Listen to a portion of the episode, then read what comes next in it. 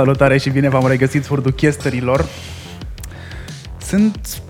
Să vă zic unde sunt? Vă zic unde sunt, ca să vă dați seama de context.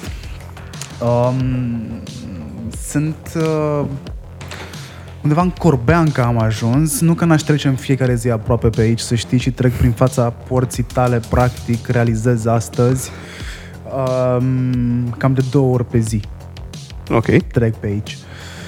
E, mi se pare mai simplu, deși e mai mult de mers, mi se pare mai simplu ca să mm, scap de traficul din Chitila sau din Mogoșoaia.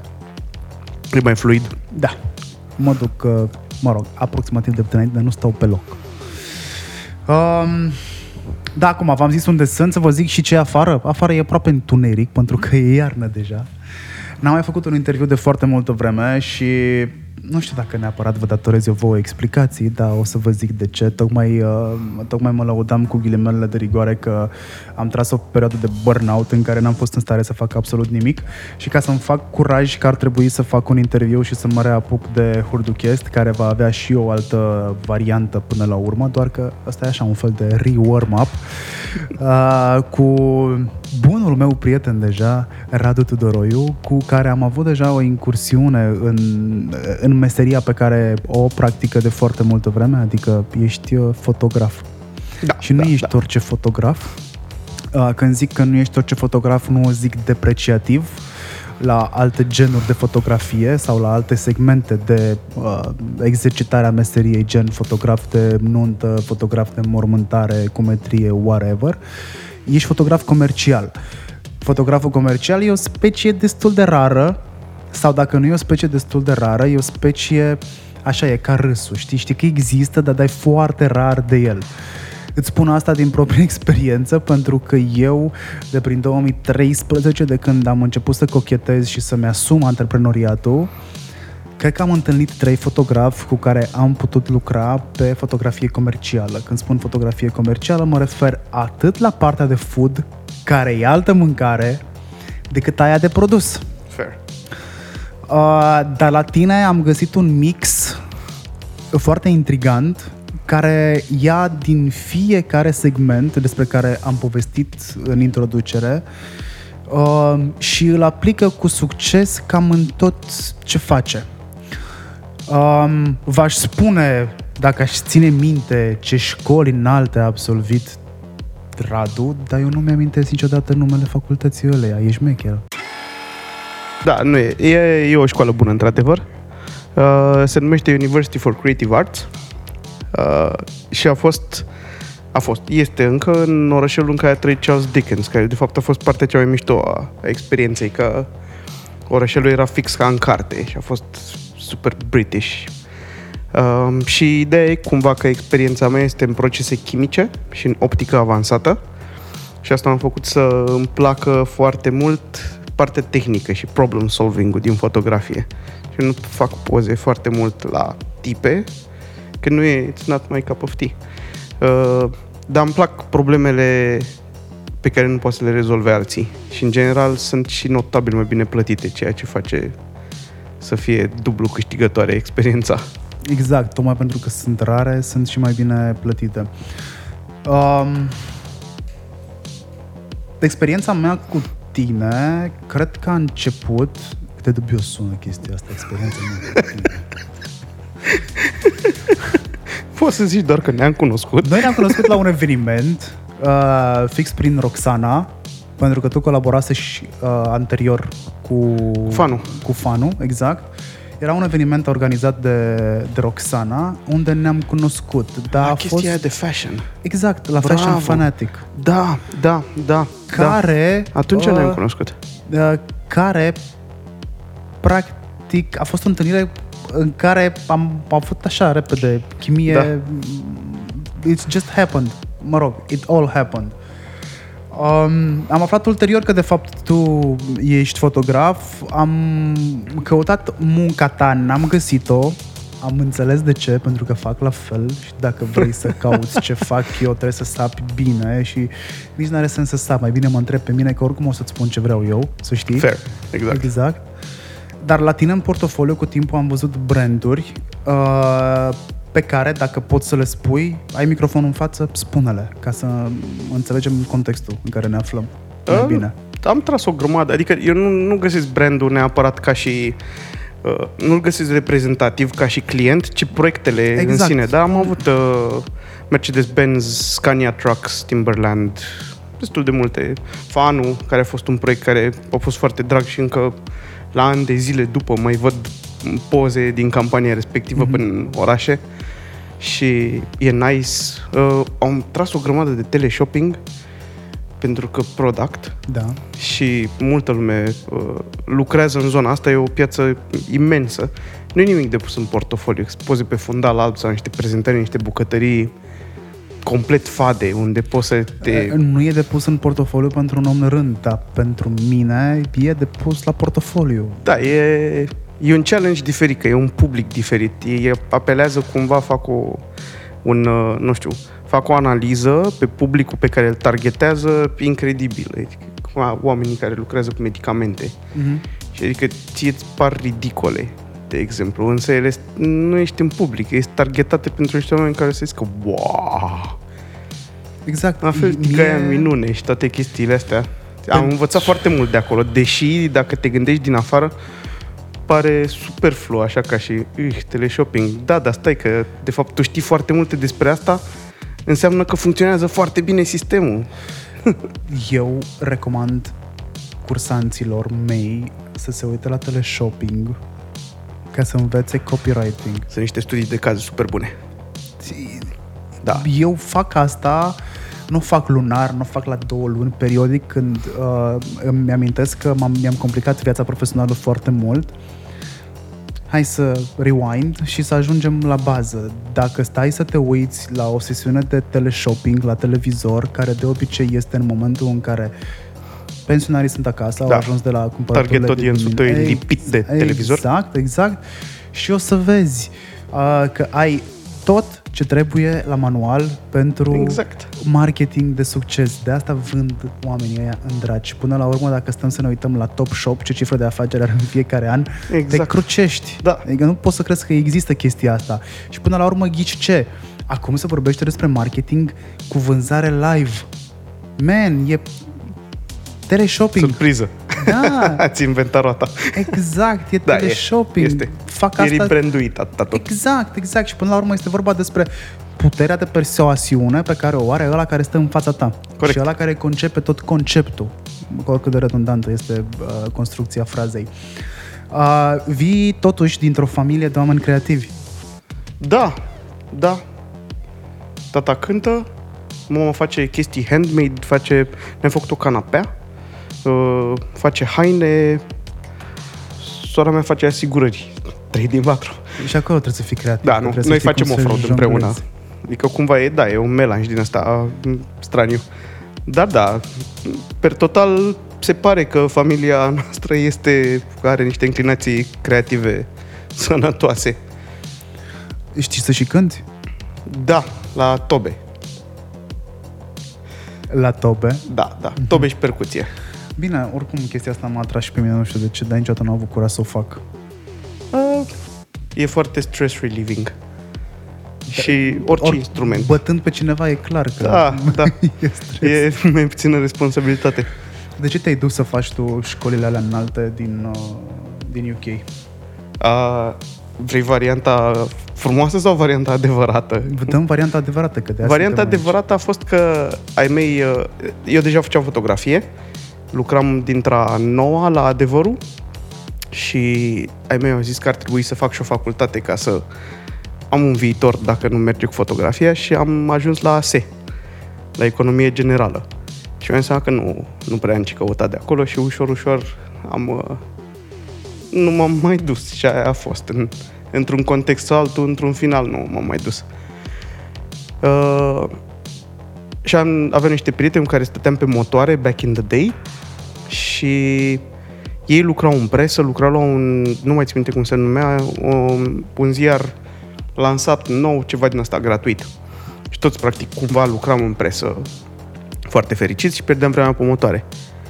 Iar uh, prietena mea uh, bună din grupul nostru de prieteni. Ne-a găsit pe noi doi care eram, adică cu mine, amândoi lăsați de facultate și a zis, bă, dar voi nu faceți nimic așa, adică uite, ăsta face, ăsta face, eu fac, voi mm, cum? Și a venit la un târg de școli de afară și ne-a adus niște uh, pliante. Și pe la ora 3 dimineața, după ce am plecat de pe motoare, într-o noapte ne-a pus să ne completăm formularele. Acolo eu aveam ceva portofoliu online și le-a trimis. Și evident că noi uitasem complet de treaba asta. Și după vreo 3 săptămâni am primit un mail. Bună ziua, sunteți invitat la interviu pentru facultate. Adică nu dau seama exact cât să uitaseră pe portofoliu sau cât a fost noroc sau cât a completat uh, prietena noastră, cât am ajutat noi. A fost așa, un melanj. Uh, ideea a fost că eu am luat-o foarte în glumă, că zic, bă, cine știu care din prietenii mei dubioși vrea să facă o glumă și să ajung cu avionul până în Anglia. Și am zis, bă, eu nu bat capul să mă până la facultate acolo ca să fiu respins. Adică dacă e, puteți vede, vedeți portofoliu online, vă mai trebuie niște poze ce mai trăsesem. Uh, nu știu, nu prea e mult de vorbi față în față, mai mult decât v-aș da într-un mail cu niște poze. Adică vă arăt o poză cu mine. Și aia e. Și într-un final, după două săptămâni, a zis, a, da, ok, sunteți uh, admis, completați formularele astea, uh, aveți nevoie de campus, astea sunt opțiunile, atâta costă, uh, asta e subvenționat. Felicitări! Și de-abia atunci, pe la jumatea lui august, uh, am conștientizat de fapt că eu chiar intrasem la facultate. Adică până atunci nu, era o chestie așa, era o glumă care părea că se prelungește nefiresc de mult. Și concluzia a fost că până la urmă am căutat facultate și chiar exista. că n-a fost niciodată o intenție să ajung la facultate, mai degrabă mi s-a întâmplat. Când ai început să vezi ca o oportunitate? Uh, fotografia sau adică facultatea? Facultatea. Că, ah. practic, erai un pier de vară care a crezut că îi se face o farsă, tocmai pentru că el știe că este un pier de vară și toți prietenii știu chestia asta și dintr-o dată shit got real. Uh, cumva, știi de ce am... Unul, eram curios de, de educație pentru că am vrut să dau la facultate de arte la noi și toată lumea a zis, băi, este groaznic, adică asta, orice acolo are, are treabă într-un muzeu, sub nicio formă ca material didactic, adică lucrezi pe niște echipamente pe care au lucrat 60 de generații. Deci n-are sens să dai bani.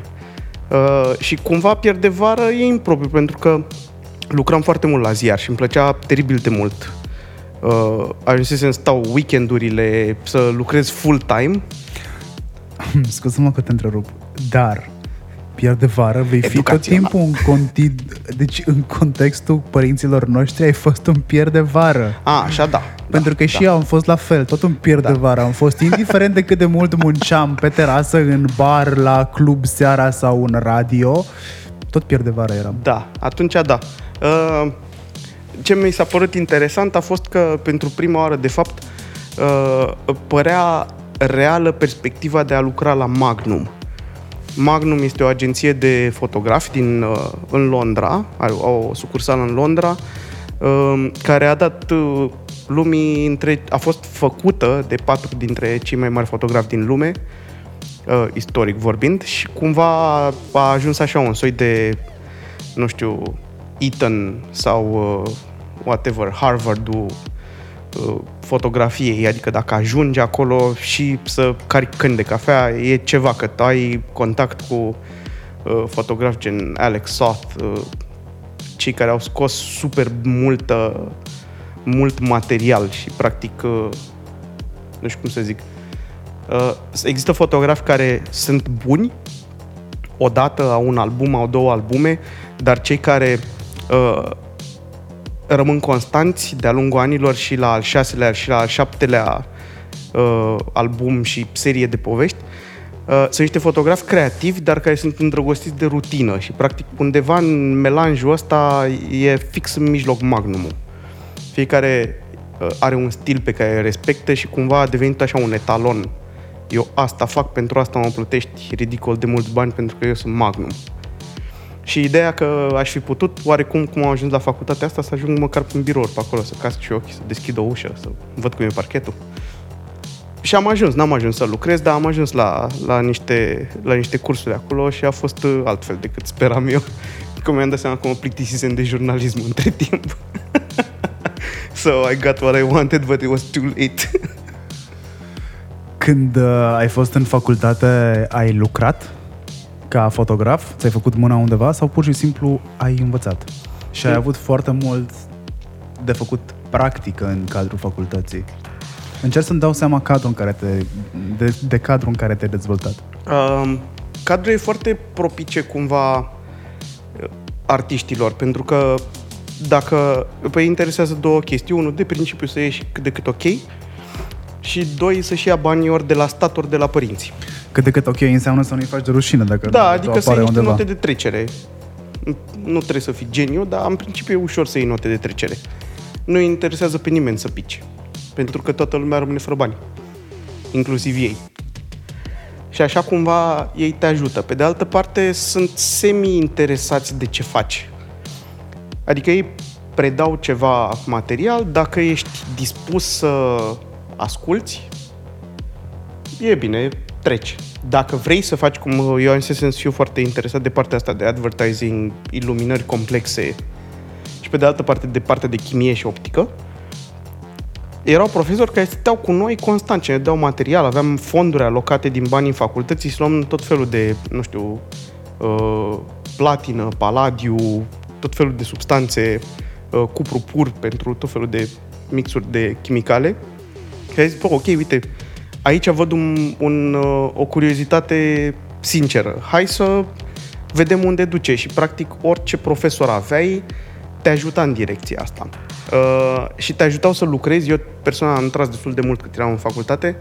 Uh, joburi mici spre medii, dar uh, ideea că aveam la facultate resurse gen aparate Hasselblad, uh, camere video ARI, lumini ARI, uh, aveai asistenți de la facultate care veneau cu tine, unul, doi asistenți gratis și aveai tuba cu tot echipamentul, deci practic un set de producție complet super high-end pe gratis. Îl Bucuiai, exista acolo când ai nevoie și asta a fost un... O, de fapt, acolo a fost educația pe comercial. Că ea veneau cu tine și a zis, bă, da, ok, n-ai mai făcut asta, nu? Hai să-ți arate tată cum se face. Uite, pe ăsta îl punem așa, asta îl punem așa, asta face asta, asta face asta. Și am învățat-o as I go, adică la primul shooting cu un asistent pe video am învățat camera pe platou, acolo. Eu nu știam exact cum funcționează. Am presupus că nu e complicat, atâta tot. Ca să setăm și contextul uh, părții logistice pe care facultatea o punea la dispoziție, uh, într-unul dintre IGTV-urile din perioada de lockdown, din martie, Mm, martie-aprilie atunci, am făcut un, un IGTV despre uh, DJI și Hasselblad. DJI cumpărase Hasselblad uh, și explicam contextul în care se întâmplă asta. Uh, Hasselblad sunt cei care au pus prima dată o cameră pe lună, practic sunt cei care au ajutat la documentarea live a, a selenizării. Da, sunt câteva companii care au devenit uh, legendare. Motorola Hasselblad și pentru, Omega. Da, și Motorola pentru uh, Exact. transmisie. Da. Um, dar ăștia sunt cei care au reușit să facă uh, să facă imaginea, practic. Da, da. În momentul ăsta, dacă intrați pe Hasselblad, care se scrie cu 2S, uh, .com, o să vedeți că cea mai ieftină cameră, care este un medium, uh, e că e 15.000 fără obiectiv. Nu, cred că uh, au scăzut acum, era parcă 9800, Ați căzut? 9800 badiu de euro. Eu cred că X1 îi zice, e un, uh, un mirrorless, o treabă de asta. Da. Super drăguță, adică e un, e un body bun. Greu e. Asta ca să setăm contextul Da, da, în sunt- care tu te-ai aflat și uh, de ceea ce ți s-a pus la dispoziție prin comparație cu ceea ce spuneai că există șanse să găsești în România, adică Nu există Muzeu. șanse, existau acolo, le-am am auzit povești din, din facultate în care îmi spuneau că există o sală de mecuri, dar nu se folosește pentru că nimeni nu știe să le folosească și așa că stă încuiată și în sala de mecuri uh, le dădeau nu știu ce exerciții practici că erau băncile mari și puteau să lucreze pe ele, dar calculatoarele alea nu au fost folosite. Mi s-a părut normal, așa ai- fantastic. Da, why bother? Uh, prima dată când am văzut mecuri, uh, man, nu știu, e că povestea acum e amuzantă, dar atunci a fost penibilă. Eram în Nant, uh, plecasem la un, fel, un soi de specializare uh, cu mai mulți colegi de la mine de la facultate. Eram un, eram un melanj de nații în facultatea aia. Ajunsesem într-o facultate de, de, de comunicații, mă rog, de comunicații, de comunicare. Genul de ăla fapt. de summer school stuff. Exact, exact. Uh, undeva în Nantes, în Franța, unde am stat o perioadă apreciabilă de timp. Mm, Era prima mea ieșire în Europa serioasă, adică nu așa fugitivă, serioasă. Și ăștia aveau, ăștia aveau mecuri. Prima dată am văzut mecuri atunci, în 2008, 2007, Cam something așa, like- 2007 ceva de am genul. văzut și eu. Da. Și nu știam unde se bagă CD-ul. Eu am crezut că, de fapt, unitatea, adică ce văd eu acolo pe piciorul Mac-ului, Ăla, ăla, Este- cu, ăla cu semidom alb. exact. Da, da, da. Eu nu înțelegeam unde este unitatea calculatorului. și mi se părea fascinant că ăla arată așa. La finalul incursiunii în cursuri și așa mai departe, am fost în programul media, am fost cobai în programul media, care acum finanțează foarte multe filme europene. Da. Um, am, am avut curaj să întreb la final că, cum funcționează chestia asta. Tastele mi amintesc și acum că erau total diferite față de ceea ce știam. Experiența era total diferită față de ceea ce Da. știam. Maușii erau dubioși rău de tot. Că n-aveau N-aveau, niciun, uh, n-aveau click dreapta. Și aveau, aveau doar rotița Bila. aia care era jumate Exact. băgată. Exact. Și Da. E, aveam în bibliotecă la facultate și prima oară când am văzut și eu, i-am văzut, eram la fel. Ok, și- și unde e restul? Ha, Cum cum folosim acest, acest straniu obiect? exact. îl folosim noi Adică sau nu ne e- folosește el pe da. noi. E, e fix feeling-ul ăla de prima generație încălțată. Dar e normal, adică uh, real, uite, eu am auzit prima oară de Mac, eram, cred, în clasa a șaptea, a șase sau a șaptea, uh, și aveam uh, coleg băiatul unui primar. Uh, Mike sa era profesoară la noi în liceu. Uh, dacă dau mai multe detalii, oricum e prea evident cine e.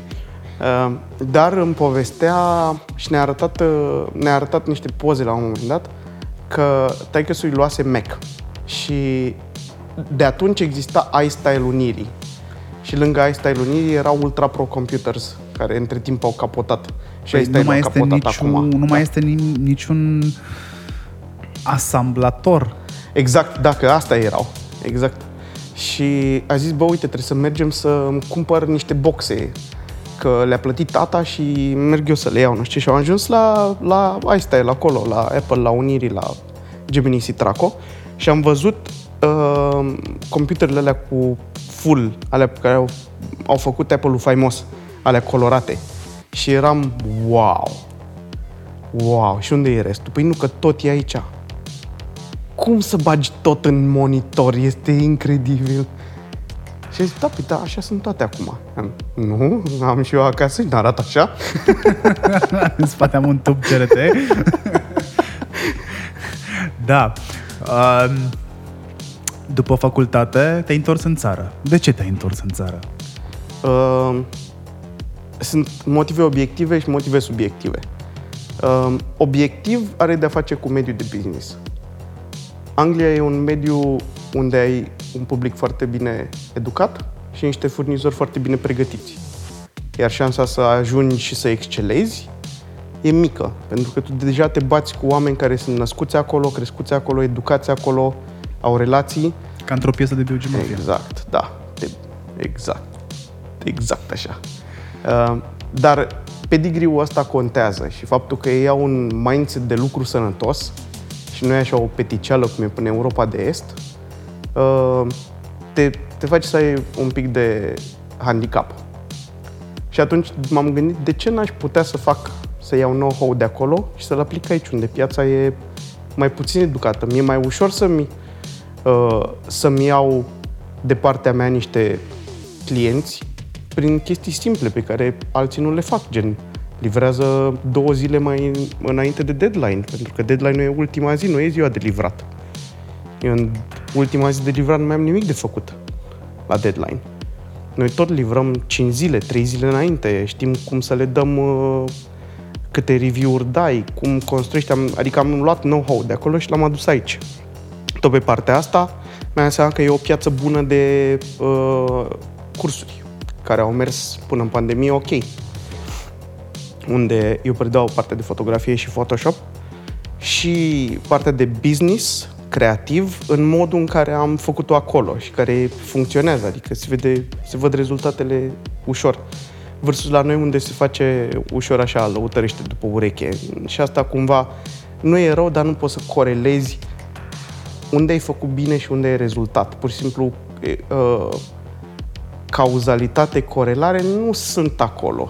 Pur și simplu, uneori sunt, uneori nu sunt, dar niciodată nu poți pui degetul când ai făcut bine și când ai ieșit bine. Pe românește a fost o seară bună. Da, exact, exact, exact. Iar uh, subiectiv, fără să, fără să desconsider partea asta de tehnică, uh, există un vector de creație pe care îl ai. Și modul în care te simți, oamenii cu care interacționezi, influențează abilitatea ta de a fi creativ. Pentru că poți să mergi pe varianta asta uh, americană, că, uh, care spune că creativitatea se învață. De asta ei uh, merg pe asocieri, fac asocieri creative și încearcă să te educe să fii creativ. Însă există o parte care ține de cum te simți tu în viața de zi cu zi și care influențează abilitatea ta de a fi creativ, fie că este o abilitate nativă, care se pare că există pe meleagurile noastre, uh, fie că e educată. Tu trebuie să ai un mediu propice în care să dezvolți creativitatea asta și am găsit că e mai degrabă aici decât afară. Principiul asta a fost. Bun, te-ai dus afară din greșeală, uh, it was a joke, până când n-a mai fost o glumă. M-am întors intenționat. Așa, uh, ai realizat de fapt că ai picat într-o mină de aur și că trebuie să iei câte pepite poți. Fair. Uh, te-ai întors înapoi în țară pentru că ți-ai dat seama că aurul nu are la fel de multă valoare acolo ca aici, dar totuși te-ai întors într-o piață care este needucată. E o temă pe care o am eu la rândul meu la fiecare curs pe care îl susțineam la fel ca tine până în pandemie. E o temă pe care o am inclusiv în private messages cu terți, Mm-hmm. Cu care dezvolt de subiecte de genul ăsta, de piața educată, needucată. Băi, nu ți-a fost al dracului de greu să faci chestia asta pentru că totuși n-ai venit în 2017, 2018, 2019 înapoi în țară când piața a început să se mai educe și să înțeleagă ce înseamnă un fotograf. Da, fair. Adică nu este un nene care uh, nu e nenea Anca de la mine din Hațeg uh, care făcea poze la tot orașul și pentru care Photoshop însemna un panou uh, de placaj pictat în care în fiecare an se schimba anul și era o martie anul în care Da, da, da. suntem și doi băieți țineau stânga-dreapta ca să iasă Photoshop-ul. I mean, that old I am. Dar uh, te-ai întors într-o piață care Avea În ce nevoie an de te-ai întors? educație. 2009 sau 10? Acolo. nu știam... Imediat era în criză. Cum era mai câștigător. Exact. Nu, ș- Cred că 2010, nu zice știa 2010. nimeni ce faci tu și de ce munca ta are valoare. Da. Cum Da. ți-ai făcut o cunoștin... cunoștință? Cum ți-ai făcut o cunoscută? Cum ai devenit un vânzător? Că până la urmă ai devenit un vânzător. Uh, sunt mai multe chestii aici.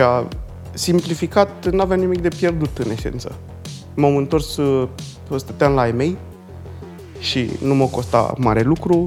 Uh, nu am vrut să mă întorc la presă. Mi-am dat seama că e skillurile pe care le am ar fi pierdute în presă. Și nu are sens să fac treaba asta. Plus că nu mai găseam o curiozitate. Adică nu mai era un drive, era doar un job. Și era ușor de făcut.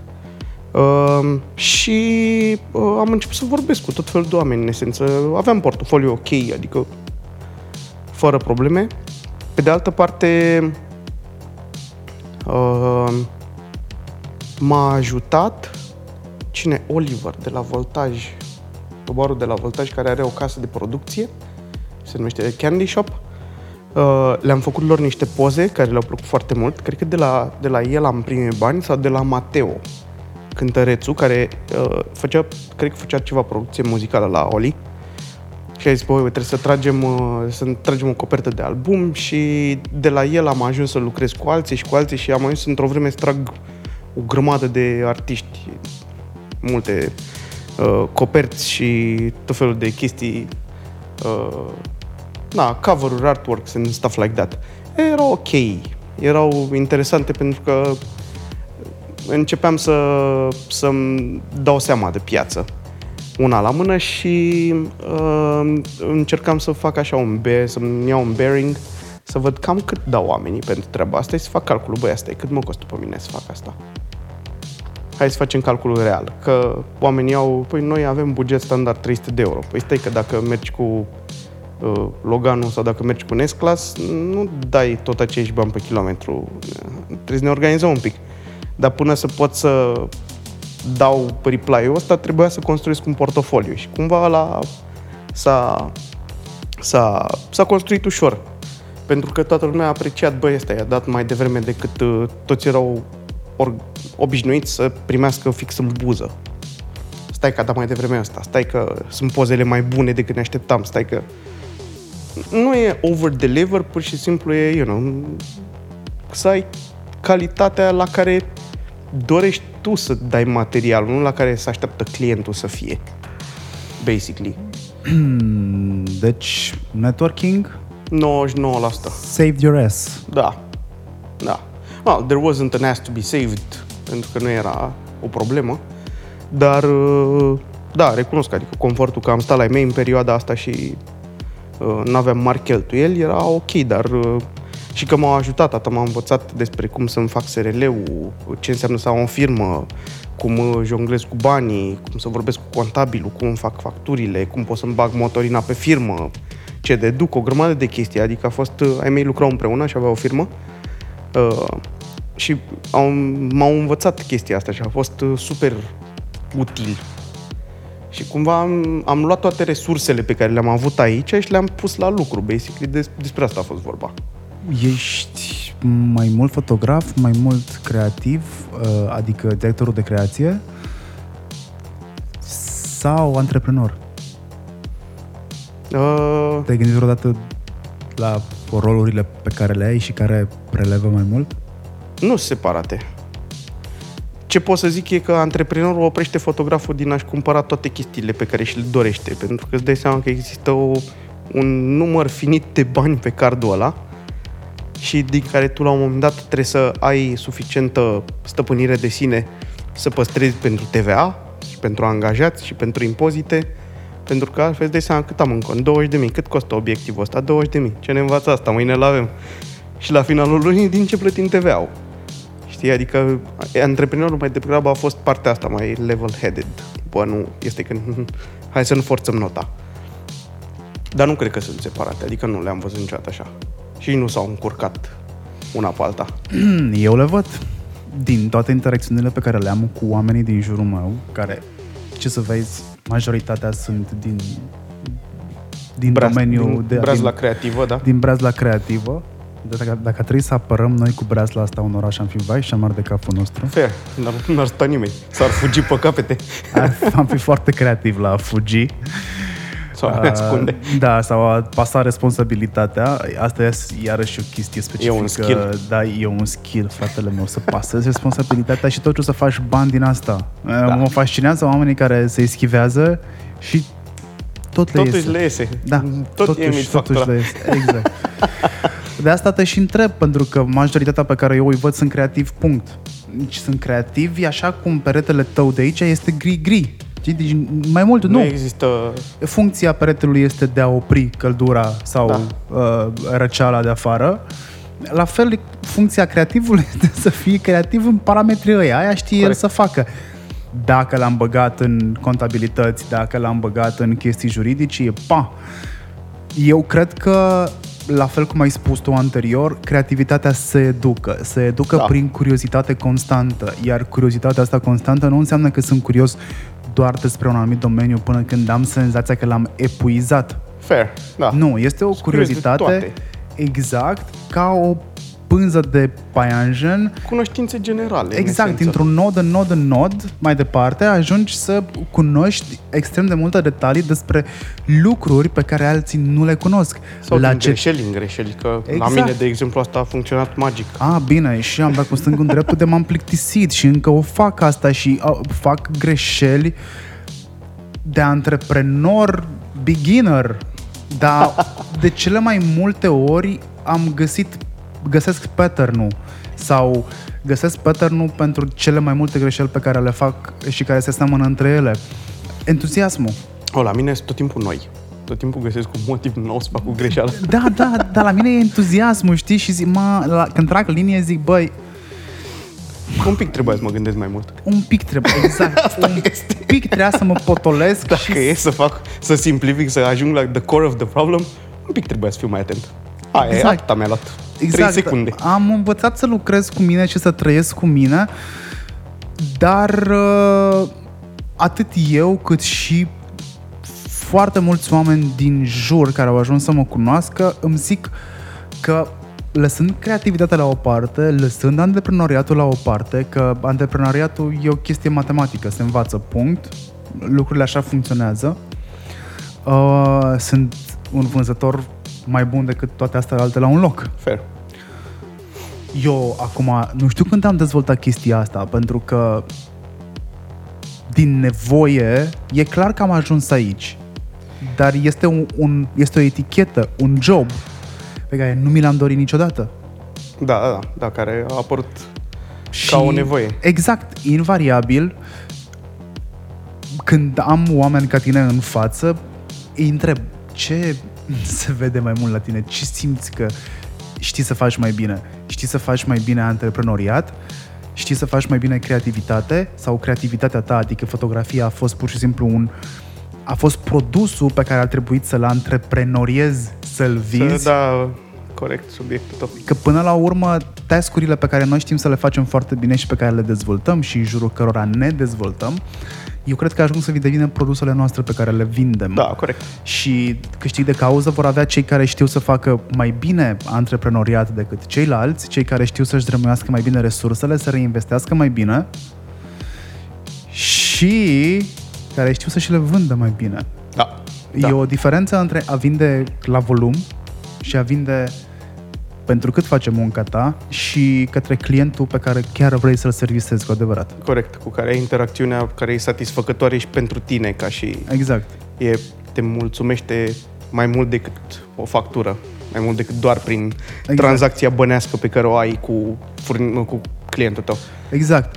Iar pe de altă parte, eu cred că educarea clientului, că vorbeam despre asta, este prost înțeleasă. Uh, Eu nu sunt obligat să oblig, eu nu sunt obligat, pardon, să educ pe nimeni. Da, uite, aici eu nu sunt de acord, pentru că uh, eu am ținut mult la treaba cu cursurile.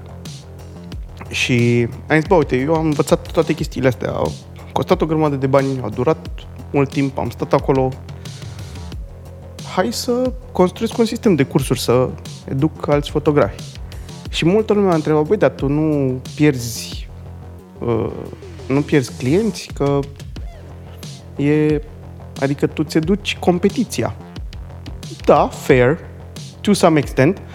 Nu mi-aduc competiția pentru că uh, ce cunoștințe livrez lor, chiar dacă sunt uh, 100% din tot ce știu eu, nu le pot utiliza pentru că ei au 0% din experiența pentru care eu am ajuns la concluziile alea. Adică ei, ei pot să le dau toată informația, de ei o să, pot, să poată folosi, nu știu, 50%, 40% în funcție de, de fiecare.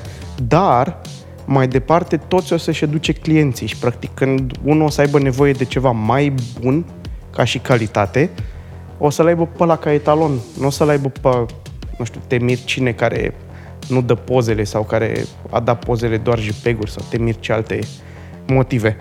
Și, practic, s- dai drumul unui sistem care după aia se autoreglează. Și evident că cine ajunge să-și crească business-ul o să uită la mai bine și mai bine și mai bine se cern până ajung la, la oamenii care fac chestii high-end și acolo sunt deja educați. Și practic tu îți creezi un funnel în care prin furnizori competiția ta, practic, se cern toți oamenii sau se educă. De ce să educi tu clienții când poți să educe alții? Nu sunt obligat să educ pe nimeni, sunt obligat să ajut când mi se cere ajutorul. Ca să ofer ajutor când mi se cere ajutor, persoana care îmi va cere ajutorul trebuie să conștientizeze că are un handicap slash o problemă pe care nu știe să o rezolve sau are un neajuns. Este o calitate să știi că ai un neajuns sau că știi că nu știi. E o, da, e o mare da. calitate chestia asta.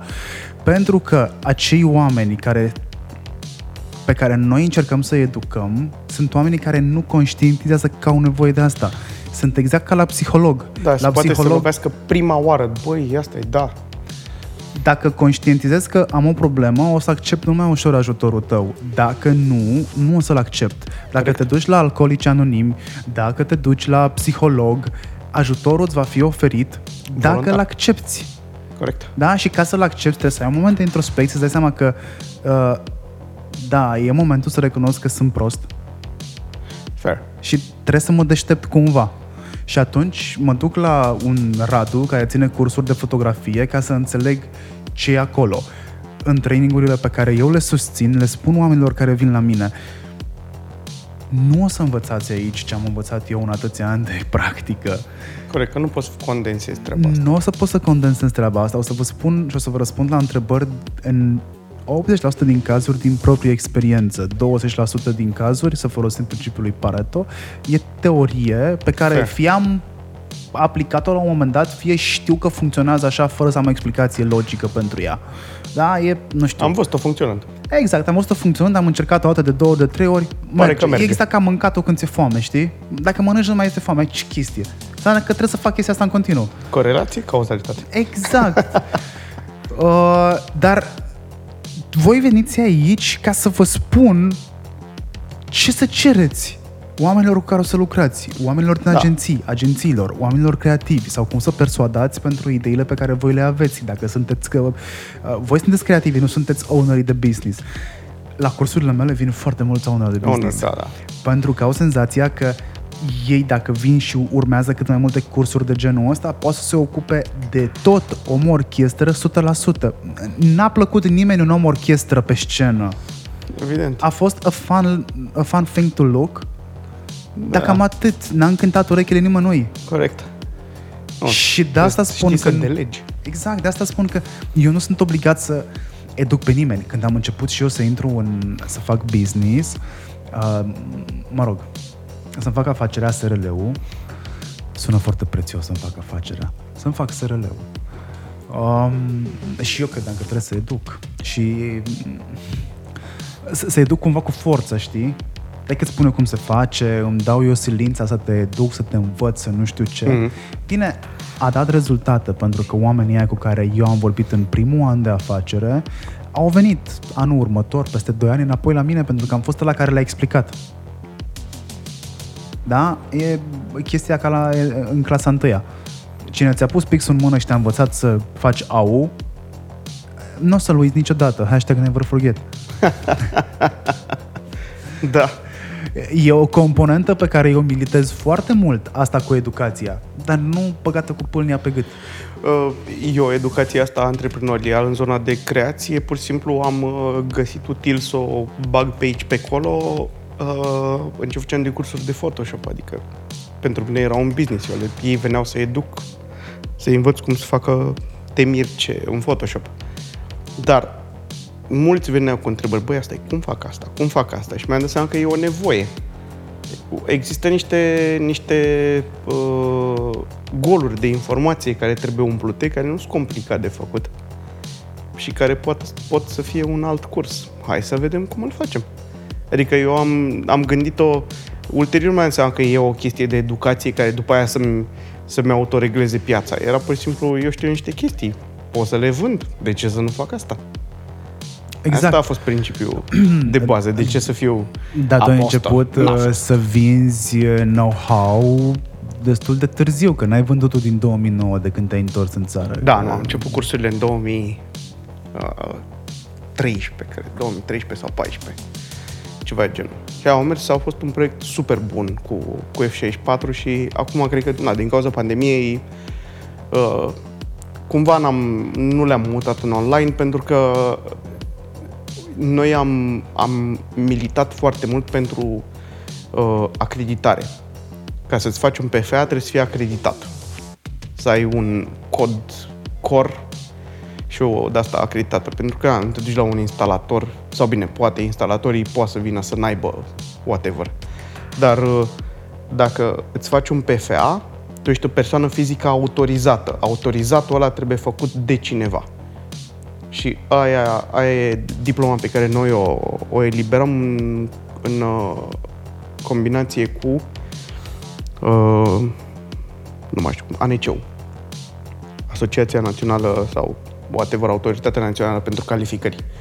Și în baza asta ei puteau să-și facă PFA, care e cumva cea mai eficientă uh, formă de organizare juridică pentru fotograf, mai ales în orașe mici, unde n-ai rulaj mare sau n-ai, n-ai uh, achiziții mari să justifice să ai TVA pe care după aia să-l muți, să-l plătești, whatever. Aia, deja intrăm oricum în chestii foarte complicate aici, Da. cu multă de TVA și așa mai departe. Și am făcut chestia asta uh, și multă lume a venit pentru acreditare. Adică jumate veneau pentru know-how, pentru că vor să învețe Photoshop. Și, honest, și la mine și la... Mai era un curs de fotografie, fotografie, fotografie, uh, făcut de un alt domn, Radu Grozescu, care la fel e un, un domn mai în vârstă, care e un profesor foarte bun, face totul super meticulos. Și la fel, veneau foarte mulți pentru acreditare, pentru că aveau nevoie ca să, să-și facă chestia asta. Și la un moment dat uh, ne dăm seama, băi, asta e că nu tot publicul e pentru Photoshop, unii vin pentru Patalama. Se mai întâmplă. Dar am ținut foarte mult la chestia asta, pentru că îmi dau seama că nu e doar o hârtie pe care o dau la finalul unui weekend de stăm împreună, bem seara și uite diploma că ai câștigat, ai terminat cursul meu. Magic. Aia era o diplomă acreditată, un examen cu oameni de la ANC și aia valora ceva internațional, adică tu erai acreditat să faci chestia asta. Și cumva faptul că eu am încercat să respect uh, valoarea materialului pe care l-am construit, care e totuși un manual de 150 de pagini, sunt niște multe ore de video suport. În- Și că ANC-ul e în evul mediu și nu au opțiunea asta de hai să facem diplome acreditate online, uh, am zis, băi, mai bine să-l suspendăm și vedem când uh, se termină ce facem. Că n-am, n-a existat un mod în care să putem să trecem în online, pentru că singura chestie la ANC a fost dacă copiază. Ce să copieze? De unde? E, puneți un webcam, o să să vedeți cum editează. Există să înregistreze și omul și ecranul. Dacă îi suflă cineva, e Photoshop. Ce, la ce să-i sufle? Și dacă Nu ne-am, nu ne-am înțeles Scopul acolo. e să și- învețe până la urmă. da, e, acolo cumva uh, e de, e de lucru, nu e vina oamenilor, pentru cei cu care am lucrat de la ANC, de exemplu, au fost excepționali, super înțelegători, băi, uite, trebuie să facem așa, hai să simplificăm toate metodele, dar structura de bază care îți permite să eliberezi un curs din asta, un certificat că tu faci cursurile astea, e mult prea departe. Și pur și simplu l-am suspendat. Am zis că nu e, e păcat să scădem calitatea doar ca să păstrăm un soi de income stream care oricum era chestionabil. Mm, De menționat aici că ale tale cursuri sunt uh, inclusiv la capitolul practic pe coclauri. Da, da. Îți iei vanul, uh, ți-l încarci cu aparatură. Sunt mai multe, de obicei plecăm câte 3-4 mașini cu toată lumea, da. Am văzut poze, N-am, nu mai luat niciodată cu tine. Uh, apropo de nu mai luat niciodată cu tine, e prima dată când avem o discuție atât de aplicată pe, pe subiectul ăsta. Uh, Până acum, literalmente, în anii ăștia ne-am lizit. Da, corect. N-am avut niciodată o discuție serioasă. Mulțumim podcastului, ce să zic. Da, da. Uh, da, te-ai, apucat- te-ai apucat de cursuri, m, ai făcut puțin showbiz și după aia te-ai apucat de fotografie de aia Am făcut de nișă. Da, de nișă, cred că e mult spus, dar da, e, e o zonă de fotografie care poate e mai mult problem solving decât artă și cumva oamenii care fac fotografie vin cu ideea asta, trebuie să facem artă, suntem niște artiști. Fair, e un, e un vector creativ, dar creația are de-a face cu e la intersecția din a-ți înțelege echipamentul cu a înțelege intenția pentru care fotografiezi. Și uneori s-ar putea intenția să nu fie neapărat o gagică goală. Să fie un microchip. Aia e, pățești. Știi, dar e o chestie, sunt lucruri pe care oamenii nu vor să le fotografieze pentru că nu, nu le văd ca ceva ce ar putea să fie apetisant. Că dacă este gândești, nu e, nicio, nu e nicio diferență între a fotografia o structură de aer condiționat și a fotografia o gagică. Sunt aceleași forme, aceleași linii, aceleași chestii pe care trebuie să o luminezi, aceleași volume pe care trebuie să le pui în valoare. E clar, una are încărcătură emoțională, una mai puțin, dar skillurile și, practic, creativitatea în a reuși să desenezi cu lumină ce urmează să captezi cu, capturezi cu, să captezi, capturezi, cu aparatul, e în principiu tot pe acolo. Eu cred că ambele tipuri de fotografie exemplificate de tine au același scop. Uh, triggerul emoției. Da, bine. Unul, unul, niște, unul face parte dintr-un grup de băieți, unul un grup strict de ingineri. da, da, e, e o chestie. Hei, eu zic că e mare skill și mare artă să faci un aparat de aer condiționat să îmi iasă în evidență și să mă gândesc că îl vreau pe ăla, nu pe ăla alt. Că până la urmă ne raportăm fix la ceea ce vedem. Fair, da. Și după nopțile pe care eu le-am stat cu fotografi uh, cu care am făcut fotografie de food, spre exemplu, sau uh-huh. după nopțile pe care le-am stat pe platouri de filmare, sau uite, acum în recenta experiență cu uh, podcastul Murdar, primul de ficțiune din România, în care am avut... La care suntem la zi? La care suntem la zi, da, știu. Hashtag apreciez. Um, Abia aștept să mă fac cu Dan Byron să întreb ce faci cu țitași. Poți să-l întrebi acum. um, îmi, îmi dau seama că nu mai știu ce am vrut să zic. Uite, vezi, m-ai întrerupt. A, după nopțile petrecute cu fotografii? Da, nu mai țin minte ce am vrut să zic și uite, soția am și de mesaje. da. Nu, nu mi-aș bate prea mult capul. Ideea e că e, sunt niște chestii de de practică și de tehnică fotografică care mi se par atrăgătoare, cum sunt timelapse-urile. Hei, am făcut un timelapse de un an de zile. Cu tine m-am consultat pentru... Da, pentru fan. Pentru fan. Um, uite, pentru mine chestia e creativitate. Da? E problem ce voiam, solving. Ce voiam să spun uh, cu exemplele mele de stat nopțile, uh-huh. am văzut chestii banale care au fost rezolvate prin chestii creative. Da? Chestii banale pe care eu le-am văzut și după ce am văzut, nu știu, spre exemplu, m-am pusat uh, într-o noapte uh, să facem uh, fotografie de food pentru că în două zile aveam uh, târg uh, la care clientul mergea și aveam nevoie de uh, meniuri. Și n-am vrut să fie orice meniu pentru că am vrut uh, să-l fac premium. Corect. Și am stat o noapte să facem fotografiile până la 5 dimineața am dat cu pâs-pâs pe ele și cu ulei de mi-au sărit capacele și am, am refăcut setup și nu știu ce. Um, am făcut-o și pe lumina, asta, știi? Da. Exact, obligații și circunstanțe am făcut-o și pe asta. Sau, știi, de cele mai multe ori nu știu știu cum ar trebui să arate, nu știu să vociferez, iar problema mea, problema mea a fost tot timpul că dacă nu vorbesc pe limba omului, și acum am ajuns să vorbesc pe limba fotografilor, pe limba mm-hmm. videografilor, pe limba sonetiștilor. Uh, surprinzător, da. dar oamenii ăștia vorbesc total alte limbi pe platouri. Da, și dacă decât... tu nu transmiți informații, adică el, el ascultă și face cumva ce îi zice. Exact. Fotograful oarecum e mai flexibil. Editorul, de exemplu, nu e. Tu îi zici, păi nu, trebuie să... Uh, n-are contrast. Păi uite, aici îi dau contrast. Păi nu asta am vrut să zic. Păi, dar asta mi-ai zis să fac. Nu că nu asta, voiam să fie mai negru, negru. A, ok, doar asta. Dar nu, nu contrast.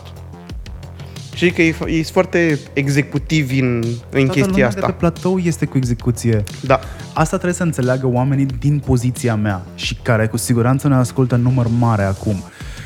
Guys, girls, în momentul în care lucrați sau ar trebui să lucrați cu oameni creativi, fotografi, um, uite cum am bocat la fotograf. Nu mai știu ce Video- creativ mai exist. Da, video graphic designers. Exact, graphic designers. Învățați-le limbajul, că altfel nu o să vă înțelegeți cu ei. Pe de partea asta face agenția asta, obișnuia să fie scopul agențiilor. Știa să să fie- fie, bufferul care traduce din ce vrea clientul în Băi, cum să, succes- cum să mângâie ei creativul. Ce să mai găsești un account Da, asta care nu se mai întâmplă. Știe să da. facă chestiile astea. Uh, Accountul în momentul de față ține legătura între uh, E o client și secretară. departamentele. Măi, n-aș minimiza până acolo. Mie mi-a plăcea să fiu account. Sau, mă rog, cu timpul am realizat că de fapt eu fac foarte multă muncă de Accounting, accounting da, da. exact.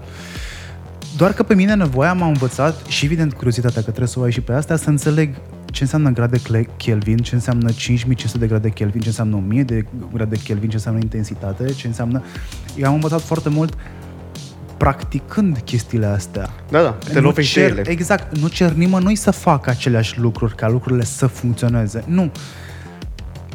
Există momente în care ești depășit de situație și e ok să recunoști asta și să call a guy. Nu Da. știu, sună-l pe unul ca mine, spre exemplu, care poate să vorbească cu... Să fie, uh, să cu fie Radu. translator. Exact, să fie translator. Uh, ca eu, dacă tu îmi spui mie ce vrei, eu știu cum să duc mai departe ideea. Fii atent, ăla trebuie să facă așa. Vezi, trebuie frumos să fii atent la sunet. Vezi că camera aia nu e bună, că e plină de, Da, da, da. e plină de nimic, de fapt. O să fie un mega eco acolo. Da, ai spațiu negativ. De ce e spațiu negativ acolo? Exact, ce aici e o ăla? să avem uh, burtieră, trebuie să-l ai spațiu. De ce e aici? E prea încărcat? Da, e o chestie. Adică dacă Înveți asta punând întrebări, în primul rând. Hey, eu am făcut o chestie asta simplu renunțând la agenții. Adică înseamnă că dacă eu dezvolt people skills, pur și simplu pot să scap de lucru cu ultima agenție, cu care, ultimul proiect cu agenție pe care am lucrat, cred că a fost chiar fanul. Uh, în 2013-14, cam așa. Și după aia mi-am dat seama că nu-mi place să fiu plătit la 9 luni. Și am renunțat. Se întâmplă chestia asta în continuare, dar eu cred că până la urmă știi, e o chestie în lanț. Oricât de, ori de cât de frustrat ai fi de, în, în industrie, da, pentru că banii ăștia vin cu țărita, Da. Banii sunt și vin cu țărita, dar asta, asta e fix paradoxul.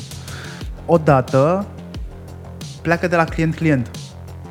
După aia se perpetuează în agenție, după care se perpetuează mai departe la, Fair. și tot așa mai departe, știi? E o practică proastă care s-a încetățenit, toată lumea se plânge de ea, Și e nimeni nu o luată as recunoaște. is. Exact, Da, bă, da. așa sunt lucrurile. Nu. Eu nu sunt de acord cu chestia asta și e mult de parlamentat pe Da, temă, nu. Dar este până la urmă vorba și despre, ne întoarcem iarăși la antreprenoriat. Cum îl faci?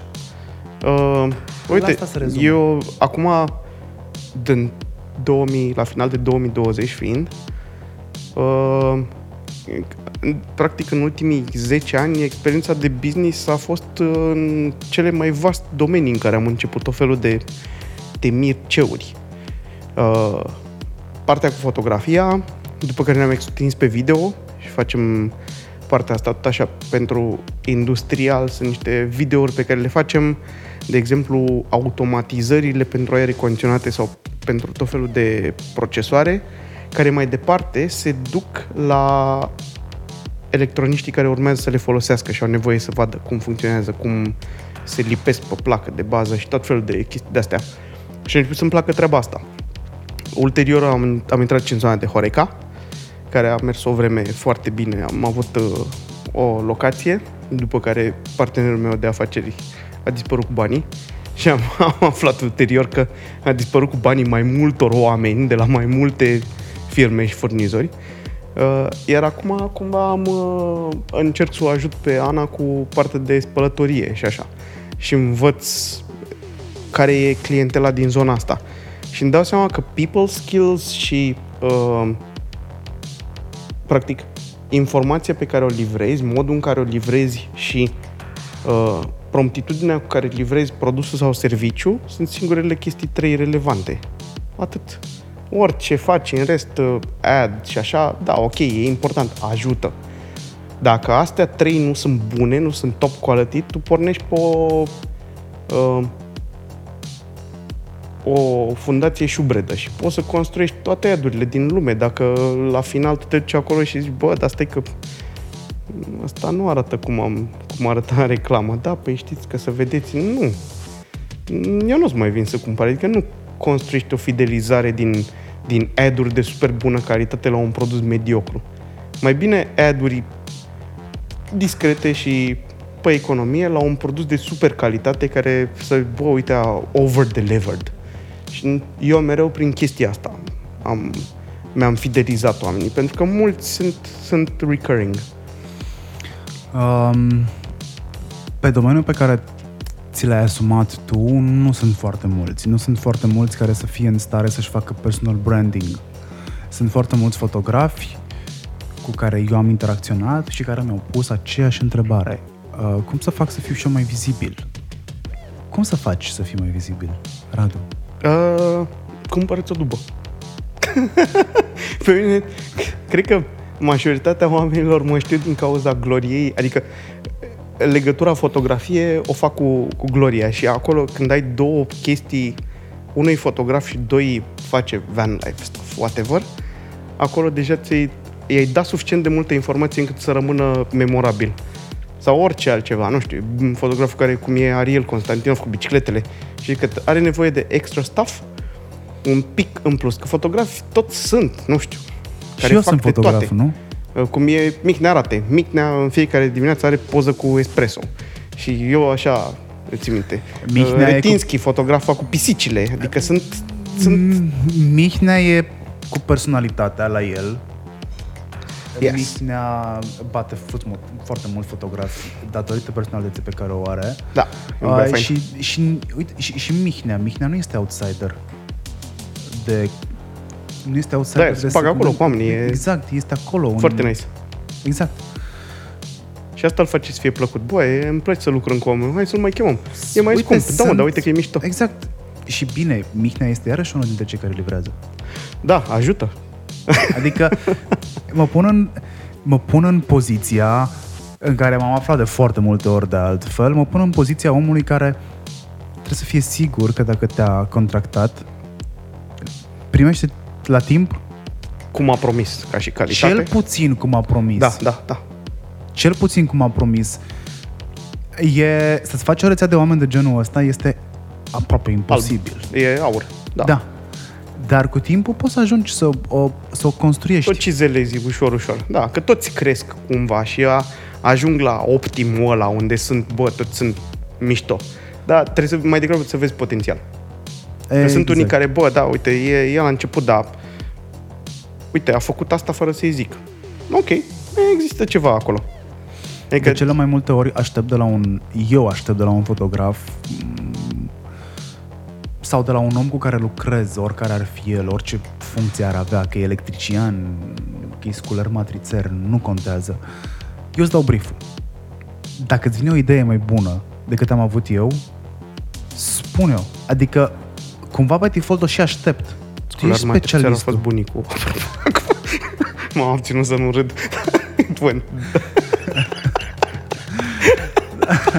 Eu nu cunosc pe nimeni care a fost sculer matrițer, dar am rămas cu chestia asta în cap, de știu, de unde din E un caz din ăsta că nu știi pe nimeni care să făcut asta. Și știu da. și de unde am rămas din facultate, pentru că în facultate am avut la un moment dat un curs. Uh, cred că aveam, cred că mi-a fost lector Uh, Robert Turcescu pe vremea când făcea jurnalism. Wow, da. Uh, și cred că discutaserăm atunci despre meseriile pe care le au de fapt jurnaliștii din România și nu mai știu cine Dumnezeu era sculer matrițer și mă rog, niciun jurnalist consacrat în momentul ăsta care a prins anii 90 și s-a format în anii 90 nu este nu jurnalist. e jurnalism la bază. Exact, exact. toți sunt uh, prelucători prin așchiere. Cred că Andreea Marin este prelucător prin așchiere. Excelent! Și Andreea Marin, dacă mă, aude, dacă mă auzi în momentul ăsta, te rog frumos să mă corectezi. Așteptăm un coment. Da, da, eu așa îmi amintesc. Deci oricum, ideea este că nu e niciunul și asta cu sculer matrițer, care nici nu cred că știu exact ce înseamnă.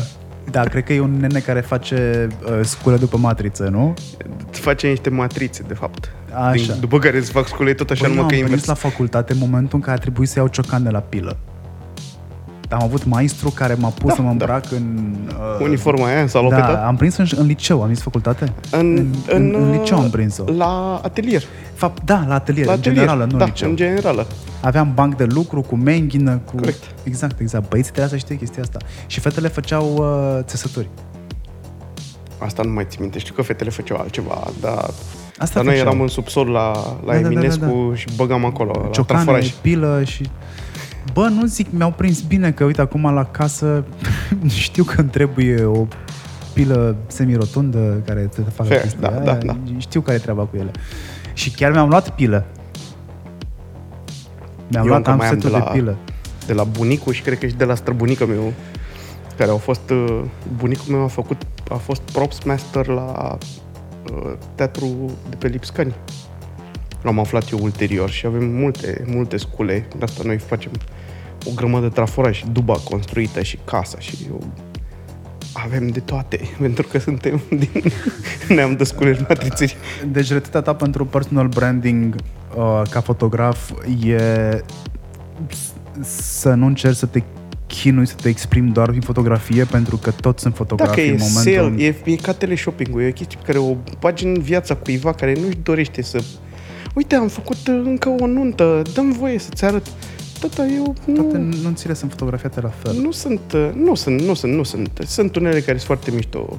Sunt 2-3 fotografi, cum Mihai Roman. Numește-i. Uh, Mihai Roman, de exemplu, e un fotograf uh, pe care îl plac, care are și niște comentarii foarte arogante și acid de motiv, pentru că îl apreciez teribil. Uh, uh, Octavian Bădiu de la uh, care îi ponea pe Moldova. Sunt uh, câțiva fotografi care st- și-au făcut un... s-au desprins de chestia asta de nuntă, bă, trebuie să fie așa, așa, așa. Și e, e ok, nu, poți să faci treaba asta. Dar uh, punctual, ca să fii memorabil, pur și simplu trebuie să fii relevant. Și uh, dacă tu livrezi periodic aceeași informație, adică sunt alți miri, dar e aceeași poză, adică e același grup de oameni, e aceeași verighetă, e it's boring. Ok, am înțeles o dată, două, trei, trei ori. Uh, Văd noua serie de BMW-uri. Ok, e X5 și X1. E același BMW, e aceeași, același unghi de fotografie. Nu mă interesează să văd treaba asta. Vreau ceva care să-mi facă să fie memorabil. Și fotografii uh, mizează pe calitatea imaginii și nu înțeleg că nimănui nu-i pasă de calitatea imaginii. Adică sunt 60 de poze cu aceiași doi miri în aceeași poziție. nu o să fie niciuna mai bună decât aia alta. Nu o să fie memorabil. Adică spune o poveste, fă ceva cum, nu știu, nu cred că suntem musai de, de luat ca exemplu, dar uh, Idee de business, scenarist pentru filme de, de nuntă. You can do it. oh, sunt deja. Da? Sunt, se face, se face mood board, se face tot. Nu, N-ai nu, văzut? nu, nu, eu vreau cu fiecare să joace rolul, cu replici, cu Există. scurt metraj de 15-20 de minute Există, în care... există, există. Da? Da, sigur. Sunt făcute și multe Iar de-astea am medium venit. to high sunt- sunt filmate deja cu red Îți dai seama că dacă îți Iar bani de red, am venit Da. cam târziu la un party. picuț. Mai este ceva pe care aș putea să-l fac și eu la început pentru prima dată? Luminist bun. Luminist bun n-aș putea să fiu, că îmi scapă umbrele. Am observat chestia asta. I, I, I, I really suck at this game. A, sunt atent până când nu mai sunt atent. A, a, gândește-te că am filmat pe cromă. Am filmat pe cromă pentru murdar. Da. E o singură chestie la care să fii atent. Trebuia să fiu si- atent exact la o chestie, să nu fie umbre pe cromă. Fair. Surpriză. Nu doar, că, nu doar că erau umbre pe cromă, croma era în valuri. Dar am Magic. văzut asta la final, după ce am tras, eu am fost și operatorul, eu am, și n-am filmat cu orice, am filmat cu XC10-le de la Canon. Dar n-ai fi dat telefon Ne-am să-i jucat ajut. amândoi cu el, știi? E, dar cine s-a gândit atunci în momentul ăla? Că eu eram setat pe altceva, pe încadratură, pe nu știu ce, pentru că, știi, în- bă, nu-i deloc simplu să faci căcaturile astea. Nu e, nu e. Nu e deloc simplu. Tu- Eu trebuie să mă gândesc și la produsul final, cum trebuie să arate, și cum să-ți pun ție la dispoziție tot de ce anume ai nevoie. Dar dacă eu sunt și ăla care filmează, nu neapărat din lipsă Devine de buget, obositor. ci pentru că nu am timp să, n-am timp să Nu te știu, da, contactez pe tine e, sau... e o chestie de resurse. Adică tu ai creierul plin. E, Exact. ca, e ca CPU. Nu mai e de unde să te gândești la asta, Au- că nu mai e tot timp. timpul îmi scapă ceva. Când am foarte multe chestii de făcut, tot timpul îmi scapă ceva. Da, e firesc. Uh, uite, pentru, că noi pentru facem filmări pentru murdar, pentru a adapta Uh, storyline-ul din... Da. podcastul la persoană, pentru persoane cu deficiență de auz. Ok. n-are nicio legătură cu ceea ce ți imaginezi tu că trebuie să se întâmple. Eu m-am gândit că o să mă duc, o să filmez pe cineva care adaptează Mhm. și gata, plecăm acasă. Cât o să fie? O zi, de ce? O zi, 5 ore ne ajunge de filmare. Ce? Man, în 5 ore abia am tras 4 episoade. Da, că de fapt viteza de povestit e infinit mai mică în Persoana primul rând. care, persoana care, care stă în fața camerei și care adaptează, literalmente adaptează, da? Da. Pentru că nu există cuvinte unul la unul. Sunt, sunt niște semne care... In... Exact. Da, da, da.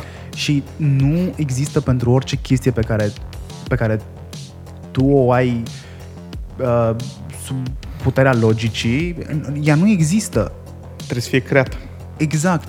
Și atunci faci pauză. O să-ți dau un exemplu O gândești? stupid. Uh, murdar uh, începe cu o probă de microfon. Primul episod începe cu o probă de, mi- de microfon. Și noi bipul. insistam, noi, noi insistam să expli- eu și Dani insistam să, să, ca Ana, așa o cheamă pe uh, colega care ne ajută pentru adaptare, să adapteze cumva, să traducă 2-10-2-10 probă. Nouă ni se părea normal, adică 2, 10, 2, 10. Iar acum arăt din Și degete. oamenii care... Și Ana ne-a zis, uh, Target audience-ul tău nu, nu e... are de unde să știe ce înseamnă probă de microfon. Niciodată nu a avut tangență cu așa ceva. Ei, în momentul ăla am înțeles de fapt că am, Targetarea e am complet greșită. prevăzut Da. a, nu, am prevăzut totul cu o simplitate de care mi-a fost rușine în momentul ăla, pentru că Ana E trebuia firească, să, că e prin trebuie contact. să facă trei chestii deodată. Trebuie să asculte episodul, trebuie să-l adapteze în real time, da? Și că în momentul în care nu poate să îl adapteze, trebuie să-l contextualizeze. Corect. Și ea trebuie să facă și pe lângă asta trebuie să mimeze, că ea trebuie să și vorbească în timpul ăsta, pentru că persoanele cu deficiență de auz sunt foarte atente la mimica feței și la buze, cum se mișcă buzele. Deci trebuie să facă patru lucruri dacă stai să le pui la oaltă. În același timp, Wow. în real time. Și prima sesiune ne-a luat cele patru episoade, de fapt au fost două duble pentru două dintre ele, în mod normal ar fi fost șapte, spre exemplu. A doua oară am tras șapte sau între șapte și zece episoade, ceva de genul. Am mers cu un alt flow. Mhm. Uh, și Ana a înțeles cum ar putea să-și calibreze uh, m- flow pe episoadele pe care le aveam, asculta, să-și dea seama ce înseamnă din intonație un context, pentru că trebuie să contextualizezi inclusiv intonația. Fair. Da, da, da. Deși ne-am trezit că de fapt o chestie care, a, o facem, Gata, ce avem Păi nu nevoie? facem noi. Lumini? Am eu lumini. Ce ne mai trebuie? Aparatură. Am eu aparatură. Și chiar am, știi? Și când ne-am trezit în locație, dude, stai că nu e așa. Și atunci normal că în momentul în care am venit acasă și am descărcat cardurile, auzi, dar dar să fie cromă și nu-i cromă, adică nu am cum să folosesc chestia asta, Că că, a e venit cu un- umbre și e cu valuri și ce, ce fac aici? A venit o avalanșă de probleme noi peste voi Exact. pe care Na, nu acu le-ați fi anti... creativ. Da. Acu fi creativ. Da. Da. da. Ce faci? Și soluția pe care noi am găsit-o, sau, mă rog, uh, uh, colegul care ne ajută pe editare, uh, Oții, uh, a venit cu ideea să decupeze. Să, să o decupeze pe Ana din cromă, să băgăm un fundal negru pe care l-a desenat Ilustrescu. Și basically asta se întâmplă, știi? Pe așa imaginam oricum că o să se întâmple. Man, eu, noi ne-am gândit la un moment dat să fie că este foarte simplu să împărțim ecranul în două. Să fie croma de o parte și să punem ceva pe fundal și să am în partea stângă altceva, știi? Da, bravo. Era o chestie simplă. Am și filmat în portret, by default. Eu mi-am bătut capul să filmez în landscape, că după aia trebuie să cropuiești și nu știu ce și eu n-aveam chef să filmez 4K, că îmi lua foarte mult spațiu, am filmat în Full HD. Wow. Deci am gândit Greșeală după greșeală după greșeală. Dacă, dacă, dacă te gândești că eu am gândit-o operațional să fie ok, validă, e ok. Până la urmă oamenii se uită pe telefon. A- Eu o mai aud și pe asta cu 4K și cu 8K și cu reduri. Man, super ok, super tare. Dar nu face producție pentru Netflix aici. Nu, niciodată. Nu, ideea era Nici fix de dracului asta, nu de, se de uită crop. să vadă la ce rezoluție se uită la un clip de pe YouTube. Se va uita la rezoluție doar dacă e în 720 by default și e pixelat. Altfel nu se uită nimeni la, la ce rezoluție are video pe care îl pui tu pe YouTube sau pe Facebook. Toată lumea consumă și oricum scopul platformelor e să consume cât mai puține resurse. Fair, dar tu te adresezi unor persoane cu deficiențe de auz, Da, în contextul al ăsta așa căror skill vizual este îmbunătățit ca să compenseze, este. Da, Full HD nu e ok? Nu? De ce? Pentru că or, practic tu trebuie să pleci de la o premiză în care tu ai de unde să cropești, ai de unde să poți greși.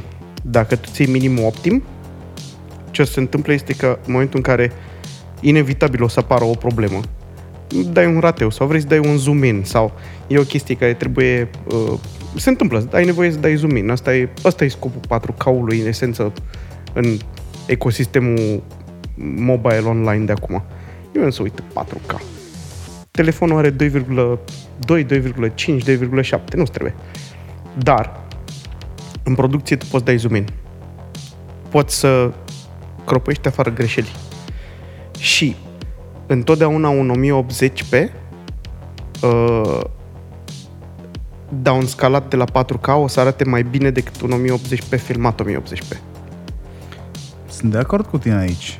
E una dintre dilemele pe care le aveam de altfel și în momentul în care uh, m-am consultat cu tine pentru timelapse-ul de Da. un an de zile, în care aveam de ales între a trage Full HD pozele, că de fapt a fost o înșiruire de un tera de poze din 5 camere timp de un an. Bun.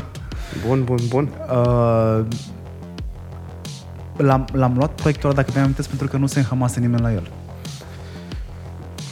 Și Eu n-am fost sunat, ca să zic că...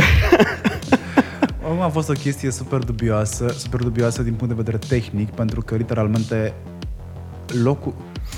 Am filmat cu GoPro-uri uh, și trebuia să fiu atent la schimbările de te- temperatură din cursul unui an, odată.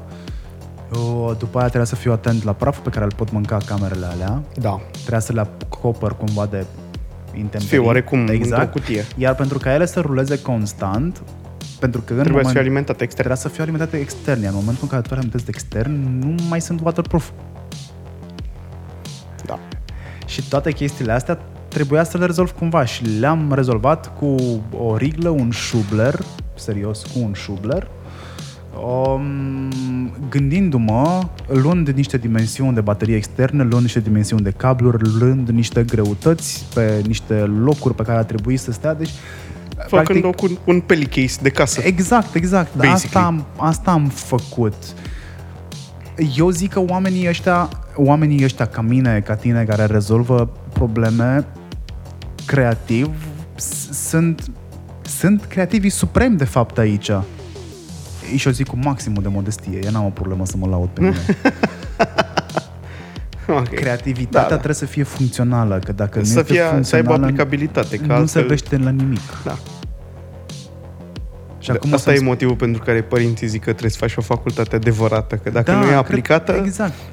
e nasol să Și doar nu se facultatea poate. adevărată pentru părinții noștri au fost Asemenea. ori te faci doctor, Nu, nu cred că, ai mei nu cred că au avut vreodată și-au dat seama atât țap până, ai- cum zic moldovenii, până aici a mers ostașul. Nu, doctor nu. Contabil șanse. la modul general era vorba despre ori te faci medic, era frumos să te faci medic, avocat, Arhitect. contabil, arhitect. Da. Uite, uh, Vlad uh, uh, e foarte cunoscut în online uh, Iftene, La deftenie. Eftenie, așa. Fotograful, da, el e profesor de arhitectură la bază. Exact. Și dacă stăm să ne gândim la de unde am pornit noi, cum îți faci branding personal uh, în online sau cum îți faci branding Mhm, personal mhm, ca mhm. fotograf, toți oamenii ăștia au hobby-uri sau au meserii separate de, uh, Da. de ceea ce fac ei day by day. Dacă stau bine să mă gândesc, inclusiv eu am E, practic, asta e un hobby și ai something to fall back on. Exact. Cumva, da. Exact. Da. Pe, pe tine te trage în față curiozitatea majorității despre ceea ce înseamnă viața cu vanul. Bă, Ți-ai construit vanul de la zero. Da, Uh, nu e, ăla nu e un business, este o gaură negră de este bani. O, da, da, știu, oamenii au rămas cu tine pe retină și pe creier de acolo și zic, Da, fair. "Uh, ia să vedem ce face băiatul ăsta for a living, că de undeva trebuie să aibă bani să bage în chestia asta. E neverosimil că e din fotografie cu... Exact, e never... Adică, și hai, bă, totuși chiar e. Adică, și după aia vine urmă, următoarea întrebare. Pot să fac și eu bani cu telefonul? Da, poți să faci bani Sigur. cu telefonul, că eu, uite, primul, uh, primele ture de content multimedia pe care le-am produs, le-am produs cu telefonul. Fair, da. Și de acolo am înțeles că e o pită bună de mâncat. Și o resursă incredibilă, adică e, e, reg- e, e lecția zero pe care eu o dau uh, cursanților mei.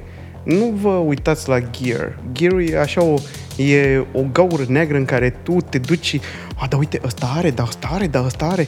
Și după aceea îți dai seama că oricum nu o să le folosești în realitate. Asta e simplu. Eu am- nu folosesc 25% din ce fac soniurile mele după 2 ani jumate de când le-am cumpărat și le folosesc intens și nu folosesc un sfert.